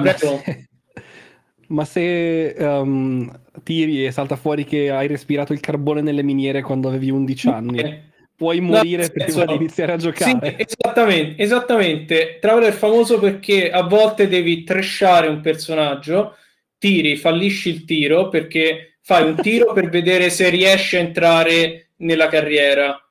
Eh, ah. che tu lo ci riesca ottieni le abilità eh, tipiche di quella carriera, che può essere mh, mm, eh, competenze armi da fuoco, computer, ingegneria, quello che vuoi, o demolizioni, ce stanno varie in base alle edizioni, eccetera, eccetera.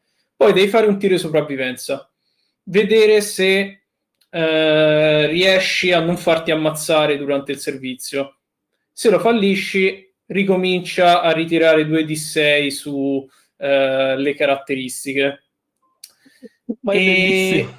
no, aspetta, aspetta. Se riesci a sopravvivere, puoi fare un tiro per vedere se hai la promozione e nel caso acquisisci un grado, quindi aumenti nella scala gerarchica dell'organizzazione, che ti garantisce poi benefit ulteriori, oltre abilità, ti danno benefit ulteriori come per esempio la pensione, eh, ti pagano un pezzo del mutuo dell'astronave, eh, ti regalano un'arma che hai usato in servizio, te la puoi tenere, cioè varie cose. E, ehm, Quindi questo processo è abbastanza dopo... lungo comunque.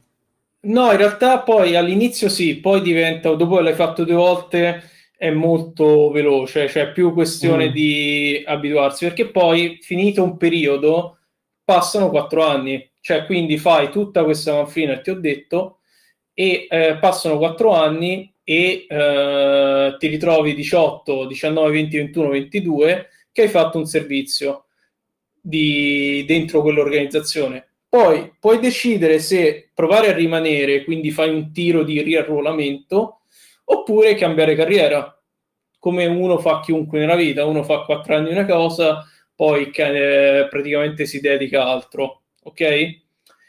Oppure se riesce nel tiro di riarruolamento, continua, si fa, ripete il processo, fa un altro tiro di sopravvivenza e poi tira e vedere se prende una promozione, acquisendo altre abilità, equipaggiamento e benefit. E se no, viene sbattuto fuori per qualsiasi altro motivo e si ritrova a dover cambiare carriera. Cioè, e te, mentre che il personaggio dici perché ho fatto una carriera straordinaria e poi al terzo periodo di servizio mi hanno buttato fuori. Cioè, eh, i risultati delle tabelle a farti le domande permetta... stesse esatto. su... Sì, come dice Roberto in chat, è la storia del PG prima di cominciare, cioè vedi che eh, la costruzione meccanica del personaggio risponde alle domande sul background del personaggio stesso. Per esempio, se te eh, sei riuscito, eh, se te tiri sulla tabella dei benefit quando lasci la carriera, quindi tra virgolette il TFR del personaggio, e ti esce mm-hmm. fuori arma, dici come cacchio sei riuscito a uscire dall'esercito e a farti tenere quell'arma? Eh, te l'hanno concesso come favore? Te la sei portata via di nascosto? Oppure ehm, come diavolo hai fatto a diventare maggiore oppure a diventare, che ne so, eh, capo amministratore dentro quell'industria? Perché eh, hai, sei, come posso dire, aumentato di grado in quell'organizzazione? E mentre crei e vedi che la meccanica che genera le caratteristiche della scheda del personaggio ti raccontano anche la storia del personaggio. Per me è una cosa fighissima perché vedi le meccaniche come ho detto prima, le meccaniche vanno in pari passo con la fiction e ovviamente non c'è una regola che ti dice come eh, riempire i buchi, ok? Hai sostanzialmente eh, degli input che poi cerchi di rimettere assieme. E eh, altra cosa che mi piace di Traveler è sempre l'approccio appunto molto old school del player skill versus character skill, perché la scheda è un supporto, ma non sei limitato a quello che c'è scritto sulla scheda per risolvere situazioni all'interno della fiction. E ripeto, utilizzi la stessa meccanica, tiri 2 di 6, aggiungi il modificatore e devi fare 8 più oppure un altro risultato in base alle circostanze. Oppure, per esempio, eh, se non sai come risolvere una situazione o c'è un dubbio, e l'arbitro fa semplicemente un ruling. L'arbitro sa che eh, può applicare quella meccanica base in vari contesti e decide come applicarla. Tutto qua. Quindi qualsiasi mm. situazione prende me- la stessa meccanica 2 di 6 aggiungi l'abilità che ha usato per creare il personaggio anche per risolvere tutte le varie eh, situazioni di fiction.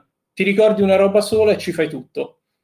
Cioè, eh, per me questo è eleganza, cioè poco carico cognitivo, molto risultato e sì, molta fiction costruita al tavolo. Um, senti, a me interessava andare ecco. su un tema. Um, adesso non voglio ripercorrere. Abbiamo parlato abbastanza della, del, della tua storia personale, di come sei arrivato, dove sei arrivato. Non voglio sì, andare sì. Su, di nuovo sui dettagli di, quel, di quelle cose lì. Però mi pare che più o meno per tutta la tua, tra virgolette, carriera di giocatore sei stato sempre orientato, appunto, come hai ben detto tu, verso questi giochi dove um, o, o questi sistemi, questo metodo di giocare, dove comunque c'è un giocatore che um, ne, mh, interpreta per gli altri, quindi sotto un GM, mm-hmm. un mhm. arbitro, um, quando le situazioni non sono chiare, giusto? Che quindi ha un po' questo ruolo di... Um, nei circoli OSR si parla spesso della neutralità dell'arbitro. Mm-hmm. Um, penso che la mia opinione, voglio sapere cosa ne pensi tu, mm. uh, è che sia un po' un, una cosa, cioè che non sia vero, no? È vero nel contesto di um, confrontare come si fa il GM in altri giochi, dove sì. magari tu hai un'agenda che stai spingendo in qualche maniera um, e quindi spesso capita, non so, che magari il GM sta... Um, se, vede un qualche tipo di risultato di finale e anche se non l'ha pianificato dà la spintarella perché sente che è sua responsabilità fare in modo che il gioco arrivi in qualche punto, no? Qual- che, che, ci siano qualche tipo di climax e di, e di so- storia soddisfacente. E capisco che da quel punto di vista um, quel principio ti sta dicendo non farlo, non è il tuo ruolo. Il tuo ruolo è interpretare il mondo con onestà. Però interpretare il mondo con onestà è una cosa che c'è anche in altri giochi che non dichiarano il GM come neutrale, no? Tipo, ad esempio, se comunque tu leggi il manuale di Fantasy World, che è un gioco molto diverso da quello che giochi tu, no? Anche lì il, viene espresso comunque il fatto che il GM uh, deve interpretare con onestà i personaggi cosiddetti gli agenti del mondo, quindi deve interpretarli con onestà e farli agire come se fossero, almeno per quanto riesce, come se fossero reali e vivi. No? Mm-hmm. Questo principio, a mio parere, è relativamente simile a quello che si intende a volte nel, nel modo che sarà con questo, questo, concetto della neutralità dell'arbitro. Però a mio parere non è vero che l'arbitro è veramente neutrale, perché l'arbitro è lì per fare qualcosa, lì anche per divertirsi lui, no? Quindi sì. secondo me nel momento in cui, e dimmi se sei d'accordo, nel momento in cui ci sono queste situazioni di incertezza che l'arbitro deve risolvere, Uh, a mio parere, il fatto che sia neutrale esprime solamente la, um, la, um, la, richiesta che non sia automaticamente né, um, fa- né, cerchi di favorire né cerchi di sfavorire i personaggi, no? Mm-hmm. Però dal punto di vista dei giocatori del gioco sta cercando di fare qualcosa, cioè sta facendo qualcosa in maniera attiva, non si sta rimuovendo dal gioco sta cercando di presentare un mondo uh, di solito in questi videogiochi magari pericoloso, che abbia delle sfide interessanti o dei punti di, um, di interesse che possono essere uh, belli da esplorare, no? Mm-hmm. Capisci? Che ti possano far pensare, ma ci vado o non ci vado? Capisci? Senza dirti che ci devi andare o non ci devi andare, no? Perché se io arrivo uh, alla fine di un corridoio di un dungeon no? che non, ha, non, è stato scritto e il GM dice c'è un muro, torna indietro, è una scelta, è una scelta da schifo. Però volendo potresti dire ma lui ha agito in maniera neutrale, lì non c'era niente, quindi non ha messo dentro niente. Um, e in questo contesto le, l- l- il ricorso alle tabelle casuali uh, è sì un modo per deresponsabilizzarsi dalle scelte, ma anche un modo per ispirare delle scelte, cioè darti delle scelte ispirate, a mio parere, quando non ci, non non ci sono delle cose già preparate nel, nel, nello scenario, no? E in secondo luogo, oltre alle cose che improvvisa al momento, c'è il fatto stesso della scrittura dello scenario, dove tu come arbitro hai un'agenda molto chiara, no? Quindi secondo me è neutrale solo in contrapposizione ad, al- ad, altri modi di giocare, ma non è davvero neutrale. Non so se sei d'accordo con questa analisi qui. Eh, anche qui dipende veramente cosa intendi per neutrale, cioè nel senso non esiste l'agente assolutamente neutrale, cioè il concetto è magari l'arbitro eh, può preferire un certo outcome, e quindi oppure può preferire una, tabe- una tabella di generazione casuale rispetto a un'altra per vari motivi. Cioè la neutralità pura non esiste, nessuno è un agente che vede, può vedere una situazione in terza persona eh, in maniera assolutamente obiettiva. È chiaro che sì, magari penso, potrei pensare che una cosa sia più interessante di un'altra, ma poi, come hai detto tu, c'è un principio e mi ricorda, guarda, eh, non è un problema tuo, nel senso te devi rendere il mondo interattivo e, e fungere da conflict designer. Te magari puoi mettere fra uh, le opzioni. Eh, ma questo già è un'agenda abbastanza.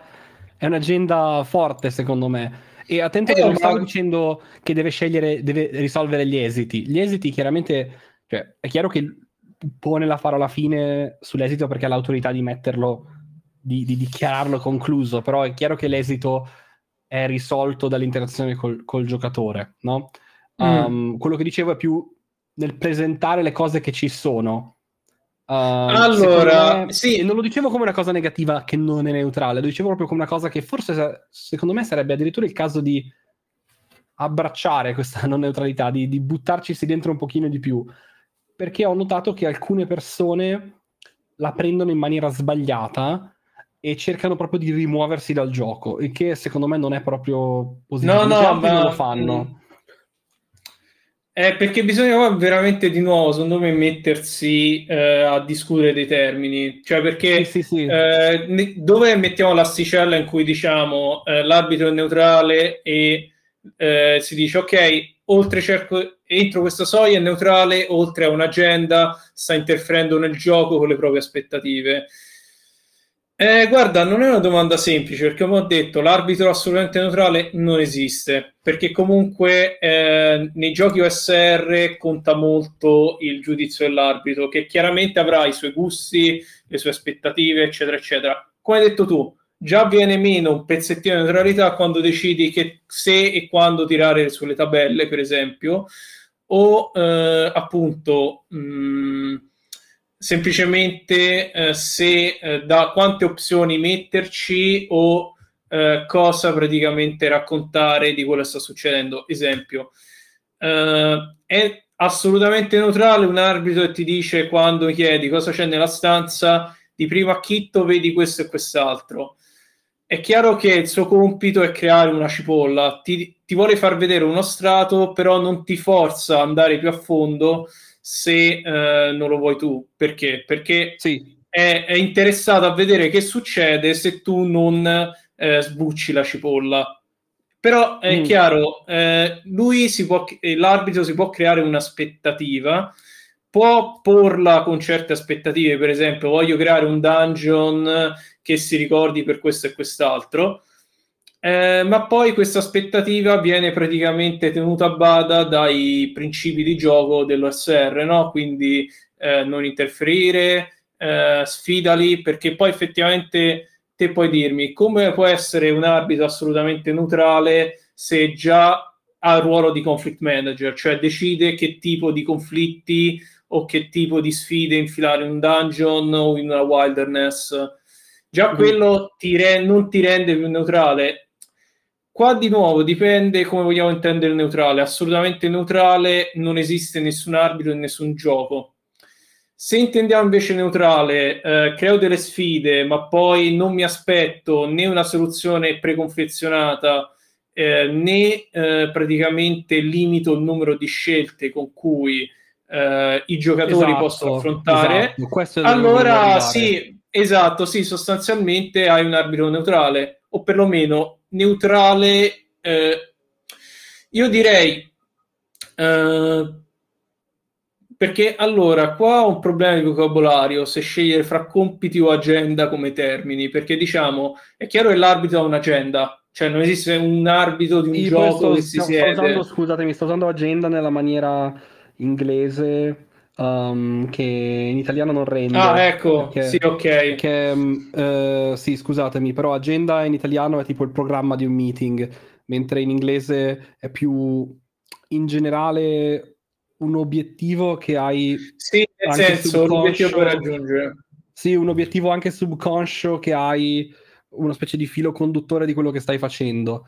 Um, anche uh, il significato del programma di un meeting, però non... Sì, sì, ho capito. No, no, agenda nel senso i risultati che vuoi ottenere, sì, eh, nel senso anglosassone, sì. sì non proprio, eh, più, più, che altro la direzione, no?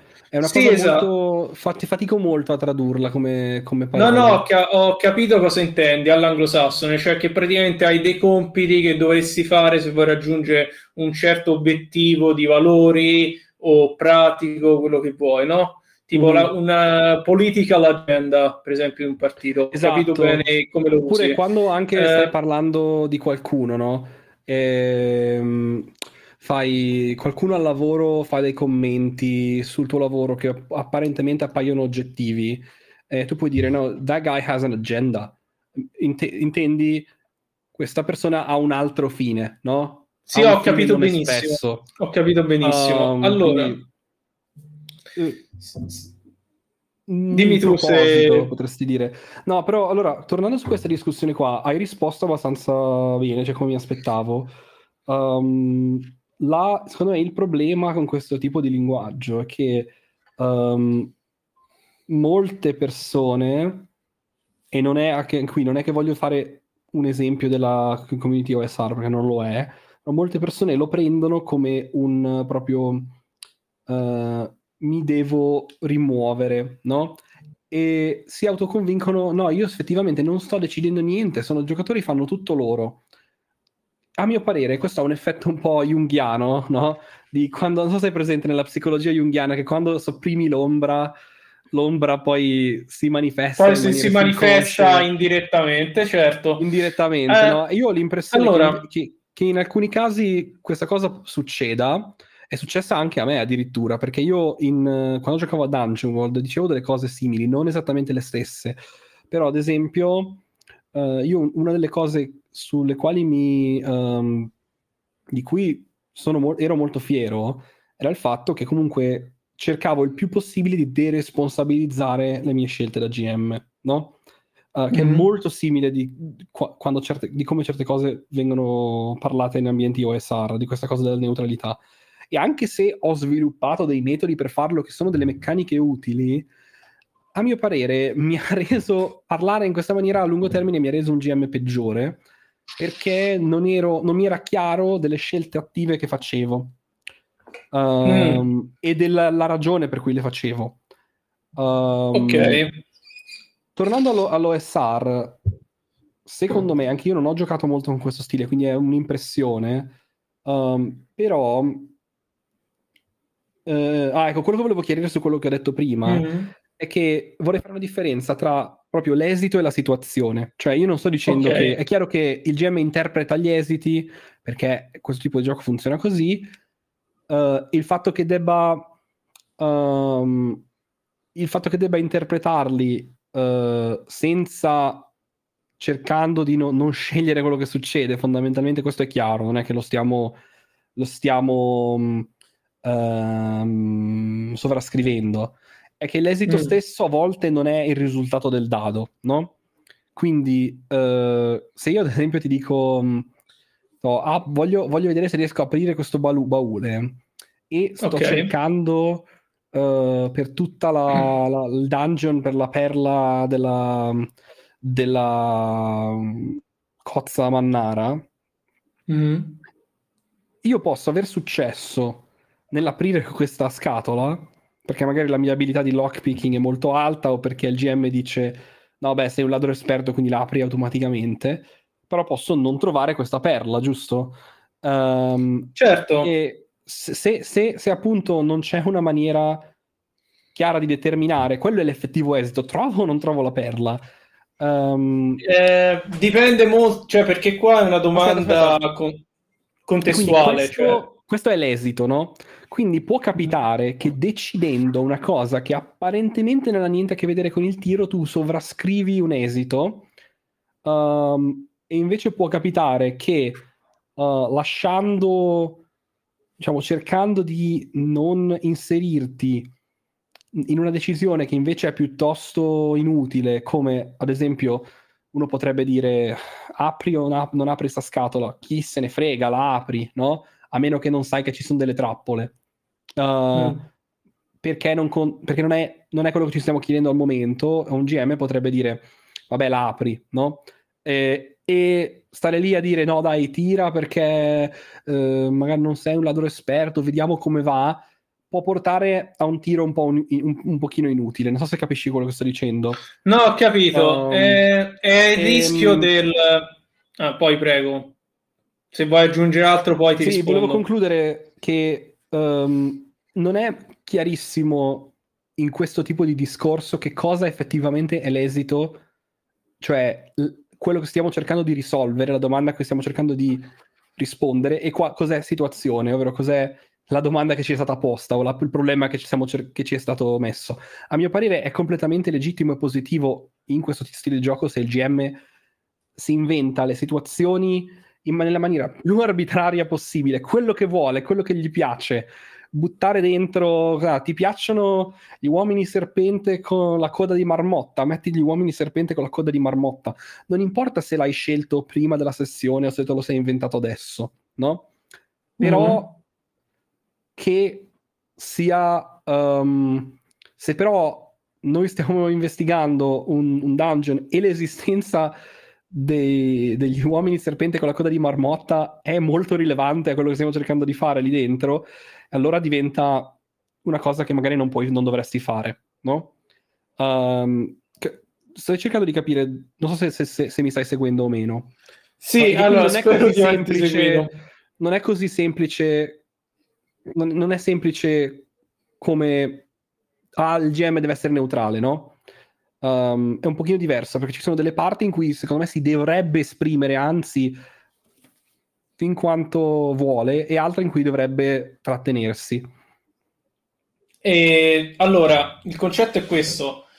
Lo fa già, però il problema è che qua c'è già un assunto di base che eh, puoi deciderlo in maniera di nuovo sganciata dal tavolo e dal contesto, perché eh, ho difficoltà a risponderti a questa domanda senza esempi concreti di gioco, però ci provo, eh sì. cioè ci provo. Uh, allora, allora, è chiaro, l'arbitro ci deve mettere il suo, cioè basta pensare uh, già solo che dungeon, uh, se riciclare un dungeon da modulo, se crearselo, che sfide metterci, eccetera, eccetera. È già lì che è chiaro, avendo un ruolo di conflict, man, conflict designer, quindi sì. crea sfide, non deve creare particolari eh, aspettative, eh, agende, eccetera, eccetera. L'unica agenda che ha è creare conflitti interessanti che abbiano soluzioni aperte. Ora è chiaro, eh, nella risoluzione viene anche il giudizio personale, cioè eh, una cosa che non riesco a capire è eh, il tentativo, secondo me fallimentare, di decidere a priori cos'è un buon giudizio eh, quando uno è neutrale e quando no. Allora, molto d'accordo. È, esatto, perché eh, come ho detto, io ho difficoltà anche a esprimermi in questo momento perché dipende davvero se intendi neutrale. Cerca, eh, allora, l'arbitro propone eh, situazioni interessanti secondo il proprio gusto, però è un buon arbitro SR mh, lo definirei eh, neutrale, eh, fair, più che neutrale direi giusto o comunque sì. equilibrato ecco, nel momento in cui equilibrato. equilibrato nel momento in cui eh, setta diciamo gli elementi di un conflitto di una sfida poi eh, decide nella maniera più equa quindi non il non, non chiede il tiro la meccanica che secondo lui eh, praticamente che gli piacerebbe vedere oppure sceglie una meccanica apposta perché spera ci sia un certo risultato.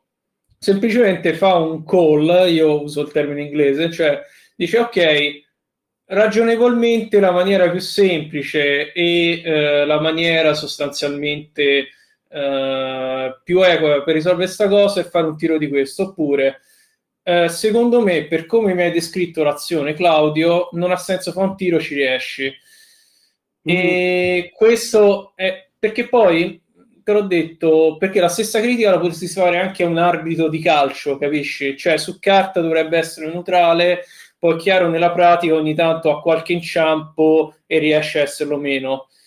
Diciamo il principio cardine è essere neutrali più ci possibile. Ci sono dei contesti in cui non lo considero un inciampo nel contesto del gioco di ruolo, capisci? Mm. Cioè, secondo me c'è Esempi. un valore in questo, è, è, il, è il suo contributo al gioco Capisci? Cioè che se io non, non voglio che ci sia questa idea che se prendo un modulo e lo gioco con, con due arbitri di, diversi che debba essere eseguito nella stessa maniera. Capisci? No, no, no, no, assolutamente eh. no, perché eh, non può essere seguito nella stessa maniera.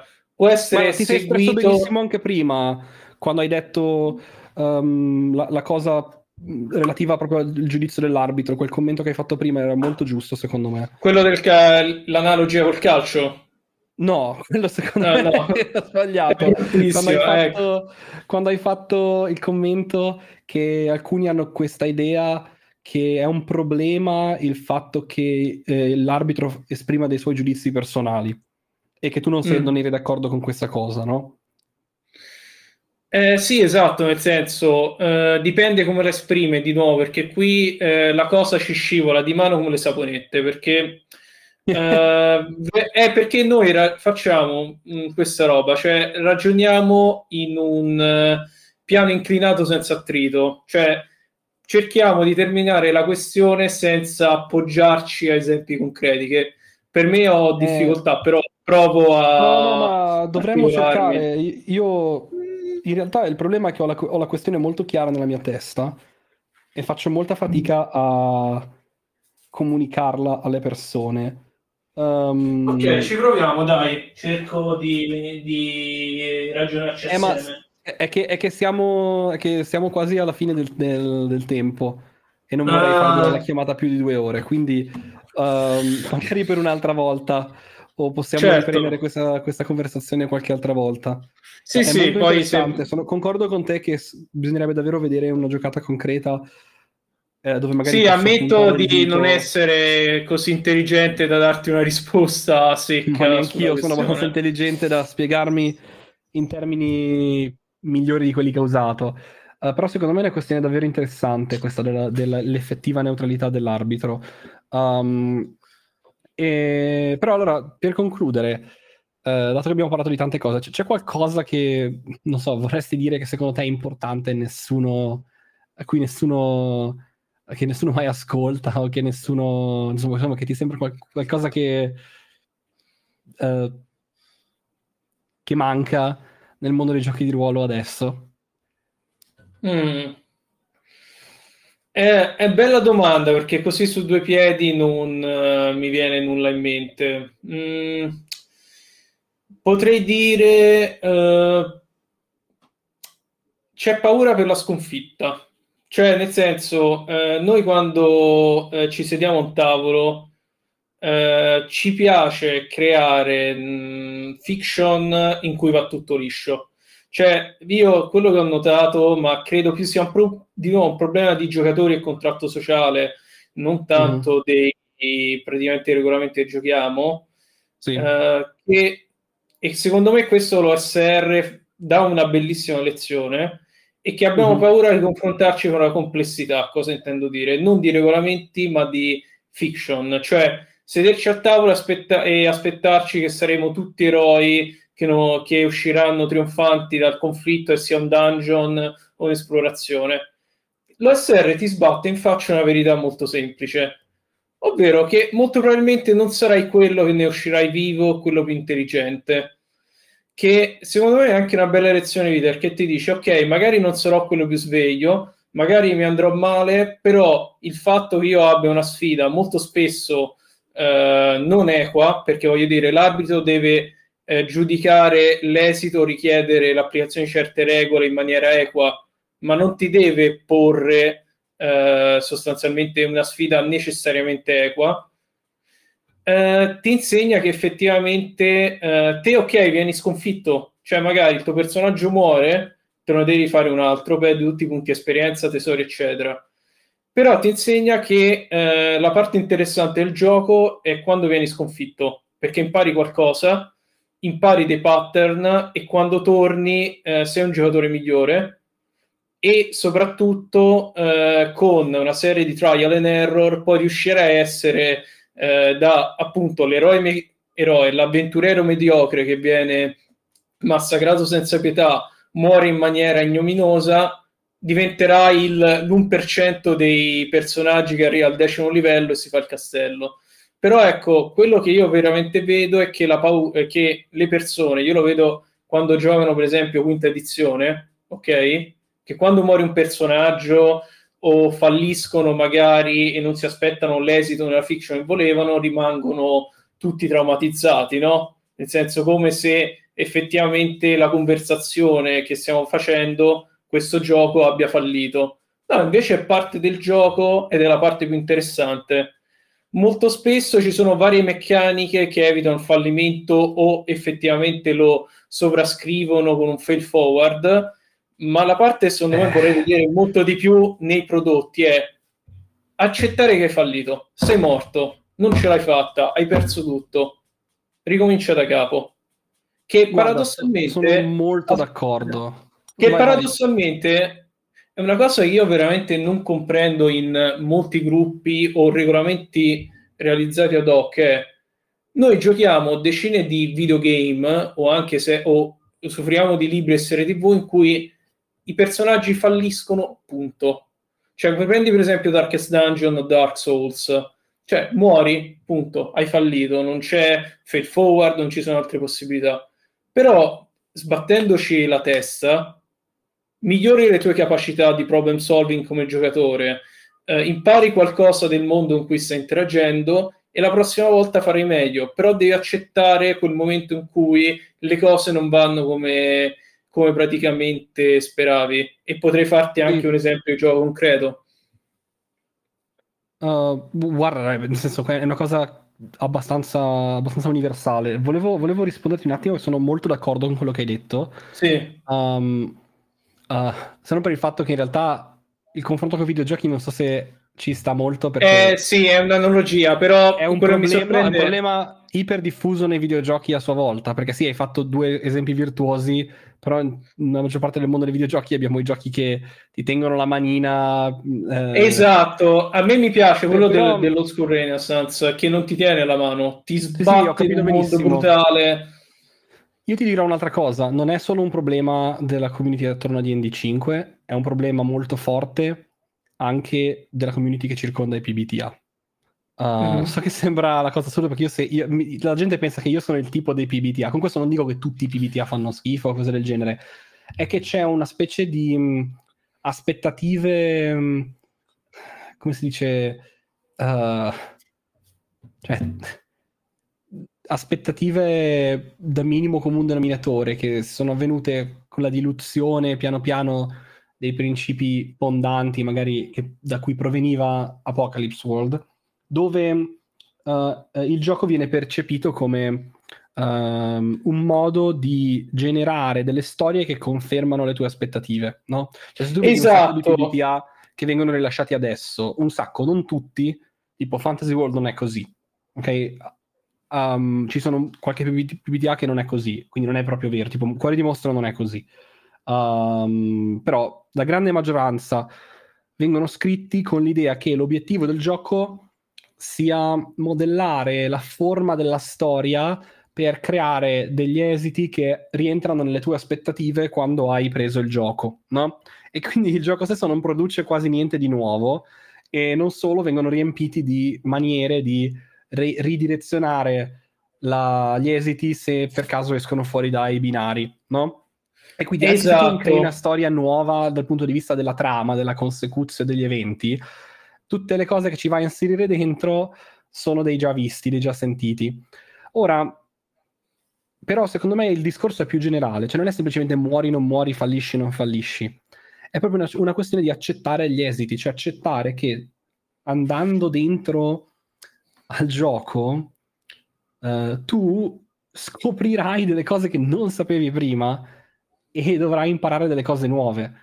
Um, oh. indip- tu, so, tu, hai fatto una, un'accezione sull'abilità del giocatore nel risolvere problemi che capisco è importante per i giochi cui giochi te, ma non è esattamente questo. Cioè, ad esempio, io posso. No, allora io parlavo per il mio ambito, poi non volevo. Certo, tu parlavi, tu parlavi per il tuo ambito, non volevi generalizzare. Però, io, ad esempio, posso scoprire che il personaggio che ho creato non era il protagonista, era solo una comparsa. Oh, ca- eh, eh. cioè, guarda, siamo stai veramente mette, eh, articolando verbalmente più o meno quali sono i miei pensieri, cioè che Però... dobbiamo arrivare al tavolo e pensare che tutti saranno l'eroe che ci riesce e non la comparsa che muore alla prima puntata. O anche può essere cioè... Ned Stark, magari un personaggio importante che però a un certo punto se ne deve andare, no? E, ehm, e io questo, tipo, molti PBTA e anche Blades in the Dark la lasciano quasi appositamente ambigua questa cosa, perché... Mm secondo me non vogliono, vogliono darti un, un, una specie di comfort, no? Se tu arrivi lì con delle aspettative non te le vogliono rompere. Non ci lavorano, quelli migliori non ci lavorano contro, se tu vuoi avere degli esiti reali, però non ti danno neanche tanti strumenti per crearli, no? Um, mm. E questa è una cosa che, di cui, cui a me dispiace. Infatti, a me sembra che il panorama dei PBTA adesso non è così diverso dal, dal panorama dei tradizionali. E mi fa un po' specie chi spende tanto tempo a um, dichiarare come i PBTA sono meglio perché sono i narrativi, perché non devi perdere tempo con i numeri e queste cose qui. Il che è vero, però um, è anche il fatto che a volte ci sono dei casi dove quei numeri erano lì per una ragione e tu hai fondamentalmente diluito il gioco fino a che non, non ci fosse praticamente nulla oltre a... Um, c'era un memino che mi avevano mandato con tipo un gioco che era che c'era um, when you do stuff e poi c'era tipo plus 10 good. 7 to 9 not so good. 6 meno bella, bella, Bad, bella con, la faccina, con la faccina triste e poi sotto c'era scritto powered by the apocalypse però tipo con delle lettere sbagliate. No, no, era tipo powered by the apocalypse senza la S una cosa del genere. Sì, era sì. tutto scritto su tipo un foglio di carta con una, una calligrafia da bambino di 10 anni. No, ge- ge- è geniale questa, Però- è geniale. però ci sono un sacco di giochi che vengono prodotti che sono poco più di quello. E, e mi, mi fa un po' di tristezza. E sono d'accordissimo con te. Eh, guarda d'accordissimo. Ehm, è una cosa che apprezzo però dall'altro lato non so se è una cosa così condivisa in tutto il, il mondo OSR cioè non, non sono molto convinto che sia una cosa così condivisa. Cioè, in magari che molte, senso? persone, ma- magari molte persone lo autoaffermano per far parte della... Non so se è vero, non sono convinto che sia vero a livello di pratica del gioco in tutti quanti. Um, è un'impressione, però ho l'impressione che molti effettivamente facciano cose simili um, e poi quando vanno a, pa- a fare le discussioni online dicono no no ma io uh, sì i miei giocatori muoiono eh, però poi alla fine quando c'è effettivamente da farli morire non vogliono farli rimanere male e qualcosa, lo, qualcosa aggiustano insomma Posso essere provocatorio? Sì Non stanno giocando SR, stanno giocando un No, lo so, regolamento. però- Cioè, eh, su questo c'è sono molto del che stretto. cos'è OSR, chi è dentro e fuori, il fatto che ah, ma sei un gatekeeper, Ah, sì, eccetera, eccetera. ah, ma aspetta, ma Eh. infatti eh, ho detto che sarei stato provocatorio proprio per questo. cioè, il Eh. discorso è questo. eh, è chiaro, te puoi prendere un regolamento SR e giocarlo come se tu giocheresti in tradizione. Sì. Però è chiaro, l'OSR non è solo l'approccio toolkit alle regole meccaniche, anche i principi di gioco e poi sono formalizzati nei principi apocrifa. E uno dei principi è lavate nelle mani. E eh, ti posso dire, se te vuoi davvero eh, l'OSR, eh, ti devi veramente lavare le mani del destino dei tuoi personaggi, perché lì vieni fregato dal fatto che tu vuoi un'aspettativa. Ti aspetti Mhm. che il personaggio, sì, vabbè, morirà, ma ti aspettavi che mori- morisse in un combattimento o in una trappola e non semplicemente, boh, che ne so, affogando, attraversando il fiume per andare al dungeon. Eh, Sì. Lì di nuovo un problema di arbitro che ci infila troppe aspettative, cioè le uniche aspettative che dovrebbe avere un arbitro neutrale è il se il tipo di conflitti e sfide che crea siano effettivamente eh, interessanti o meno. Cioè, ti devi aspettare, guarda, io ho settato il dungeon eh, o il pattern delle stanze o la wilderness in modo tale che mi aspetto eh, i giocatori interagiscono in maniera aperta, cioè quindi l'aspettativa solo sul setup, non poi sui risultati. E infatti, se uno ha aspettative sui risultati eh, e non solo sul setup, viene meno, secondo me, l'esperienza OSR. Magari qui sono talebano io, eh. però per dire io l'ho fatto Io ieri. non, non lo so abbastanza Cioè, dirlo, senso- però mh, sono tendente all'essere d'accordo con te, però poi non voglio fare quello che fa il gatekeeper, soprattutto poi per le comunità del quale No, io non voglio fare il gatekeeper. No, esatto, nel senso, io mi identifico, ma eh, non è questione di fare gatekeeping, è francamente dare un consiglio. Poi, se quella Certo, persona certo. si sente di giocare OSR in quel modo, io non sono nessuno. Anzi, gli darei anche consigli per farlo in maniera interessante, però gli direi, guarda, se vuoi ti aiuto, ma secondo me non stai facendo SR. Questa è la differenza fra gatekeeping o no. Cioè, gatekeeping No, no, dire, certo, no, non stai giocando SR, eh, essere franchi su quali sono i principi è, no, guarda, secondo me non stai giocando SR, però se per te può essere più interessante e divertente il gioco, fallo. Cioè, l'ho, l'ho detto anche oggi sui forum eh, della locanda parlando di Cairn. Dice, guarda, secondo me questa regola ha senso e rende l'esperienza OSR perché mette pressione sui giocatori, non li fa sentire sicuri, eccetera, eccetera, se giochi Cairn.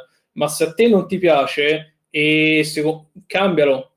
Però sappi che è lì per un motivo e il motivo è eh, rispettare il principio lavatene le mani oppure proporre sfide, sfide interessanti o non dargli tregua.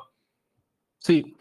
Senti, eh, vo- vorrei concludere con una, una cosa, cioè um, un'affermazione che, su quale, che secondo me è un po' il filo conduttore di quello di cui abbiamo parlato oggi alla fine, mm-hmm. è che io vedo che tante persone, uh, in tante persone, alla fine quello che la ricerca effettiva e finale del gioco di ruolo, uh, secondo tante strade, secondo tanti metodi, è la sensazione di...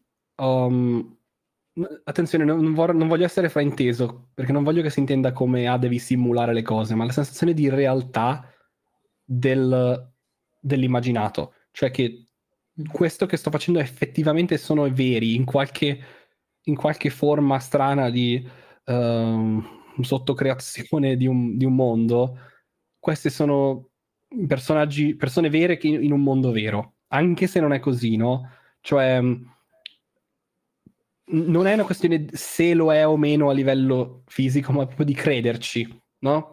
Eh, e lo secondo sai... me molte delle cose, di queste cose che, di cui parli te vanno in questa direzione qua e molte dei discorsi che ho fatto ad esempio con Francesco D'Avossa vanno anche in questa direzione, secondo una strada completamente diversa. Um, però io vedo questo come il filo conduttore di quasi tutte le persone che ho visto che giocano di ruolo, che vogliono di più e che um, sono appassionati. Vedo che alla fine lo, l'obiettivo è questo, in un certo senso. Um... Eh, ti direi di sì, cioè nel senso io gioco USR proprio per quello, perché ritornando poi all'inizio un po' a chiudere a cerchio, io ho giocato prima mondi e poi personaggi o storie, eh, che poi è un'aspettativa che giocando 3.5 è cambiata e che poi la 3.5 prima e poi Savage Wars dopo mi hanno eh, spinto verso USR. Questo per chiudere. Però mm. appunto a me mi interessa giocare mondi, non personaggi. Per me il personaggio mm. è come Avatar, cioè mi infilo nella capsula e interagisco con un avatar mi permette di entrare in questo mondo. E com'è che lo rendo, come hai detto te, credibile e per quelle due ore credo esista? Perché reagisce in, in, eh, in maniere che io non avevo previsto. Cioè, e, e, qui viene la forza del consiglio usare tabelle casuali e, sì, sì. e non e l'arbitro deve essere neutrale per non aspettarsi un certo output, ma deve solo garantire che l'input della sfida sia interessante e aspettarsi mm. che sia interessante ai giocatori.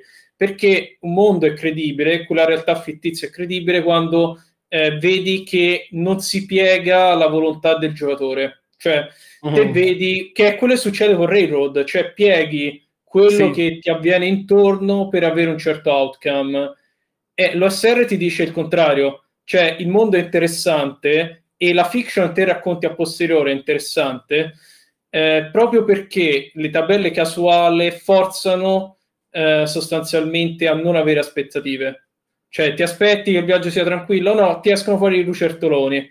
Eh, ti aspetti che il re praticamente la ragione? No, finisce nella galera oppure entra un'altra fazione. Ancora, ti aspetti che i goblin stiano mangiando cadaveri di poveri sfortunati, invece stanno giocando a bocce. Quello crea un mondo coerente e credibile, perché a, come nel mondo reale accadono cose che non ti aspetti. E sì. l'OSR come toolkit, con il toolkit ti fornisce eh, le classi o le regole per creare personaggi, eccetera, eccetera, ti permette di fare questo. Sì. E tutto qua, cioè nel senso in, ti, ti, risponderei sì, lo scopo è quello, però è una mia opinione personale. Poi ci no, sarebbe. Certo, queste sono cose, è una delle cose molto più personali, quindi non volevo dire qual è lo scopo dell'OSR, semplicemente che ho visto tante persone che mi sembra che esprimano questo e che tu sei uno dei tanti. Um, sì, no, ma vabbè... sono d'accordo, cioè, sì. se no non, non, non, mi sentirei parte della community OSR, no? Cioè, cioè um, io a volte lo esprimo come Um, ma è una cosa che voglio anche dalle storie, non solo dai giochi di ruolo, che vorrei vedere... De- cioè, I'd like to see some real shit. Um, ma non, cioè, è, è, difficile esprimere cosa intendo con real shit. Perché... Uh, ok, cioè io ti direi anche... Cioè, quando ti dici vorrei vedere real shit in fiction, Sì. Uh, vorresti vedere robe che non ti aspetti il finale oppure hai dei plot twist o finiscono in modo no perché a volte se sei nel cinema ci sono quelli che sovvertono le aspettative così tanto che la, la roba non ha più senso no? vorrei mm. vedere delle cose che sono effettivamente rappresentative di qualcosa di vero e non idiozie inventate semplicemente per mettere una serie di fatti uno dietro l'altro. Um, però beh, è un discorso molto generale e adesso volevo chiudere. Però, sì, sì, um, però ho capito cosa intendi. Um, volevo ringraziare tutti quelli che ci hanno ascoltato fino adesso perché è stata lunga. E sì, soprattutto per... anche, sì, sì, scusate, poi volevo dire di nuovo per i problemi tecnici ho dovuto riavviare sia il PC sia il router però veramente grazie per la chiacchierata, spero, eh, grazie per l'invito e soprattutto eh, spero non sia stata troppo caotica e che sia stata interessante. No, a me piace tutti, il caos, ecco. quindi... Ah, ok. Cioè, questo è, questo è il format. quindi stai tranquillo, non avevo ah, okay, sper- domande da farti. No, no, perché abbiamo iniziato alcune domande, le abbiamo mollate, ne abbiamo prese altre, quindi spero non sia stato troppo dispersivo. No, no, è, è così che l'ho progettato, cioè non c'è. Ah, non ok, hai, hai, hai, raggiunto la tua agenda. Ho raggiunto il mio obiettivo. Um, mm. Va bene, allora grazie a tutti. E, eh, caricherò la, l'audio a breve. Ciao ciao. Ok, buonanotte a tutti, grazie. Buonanotte.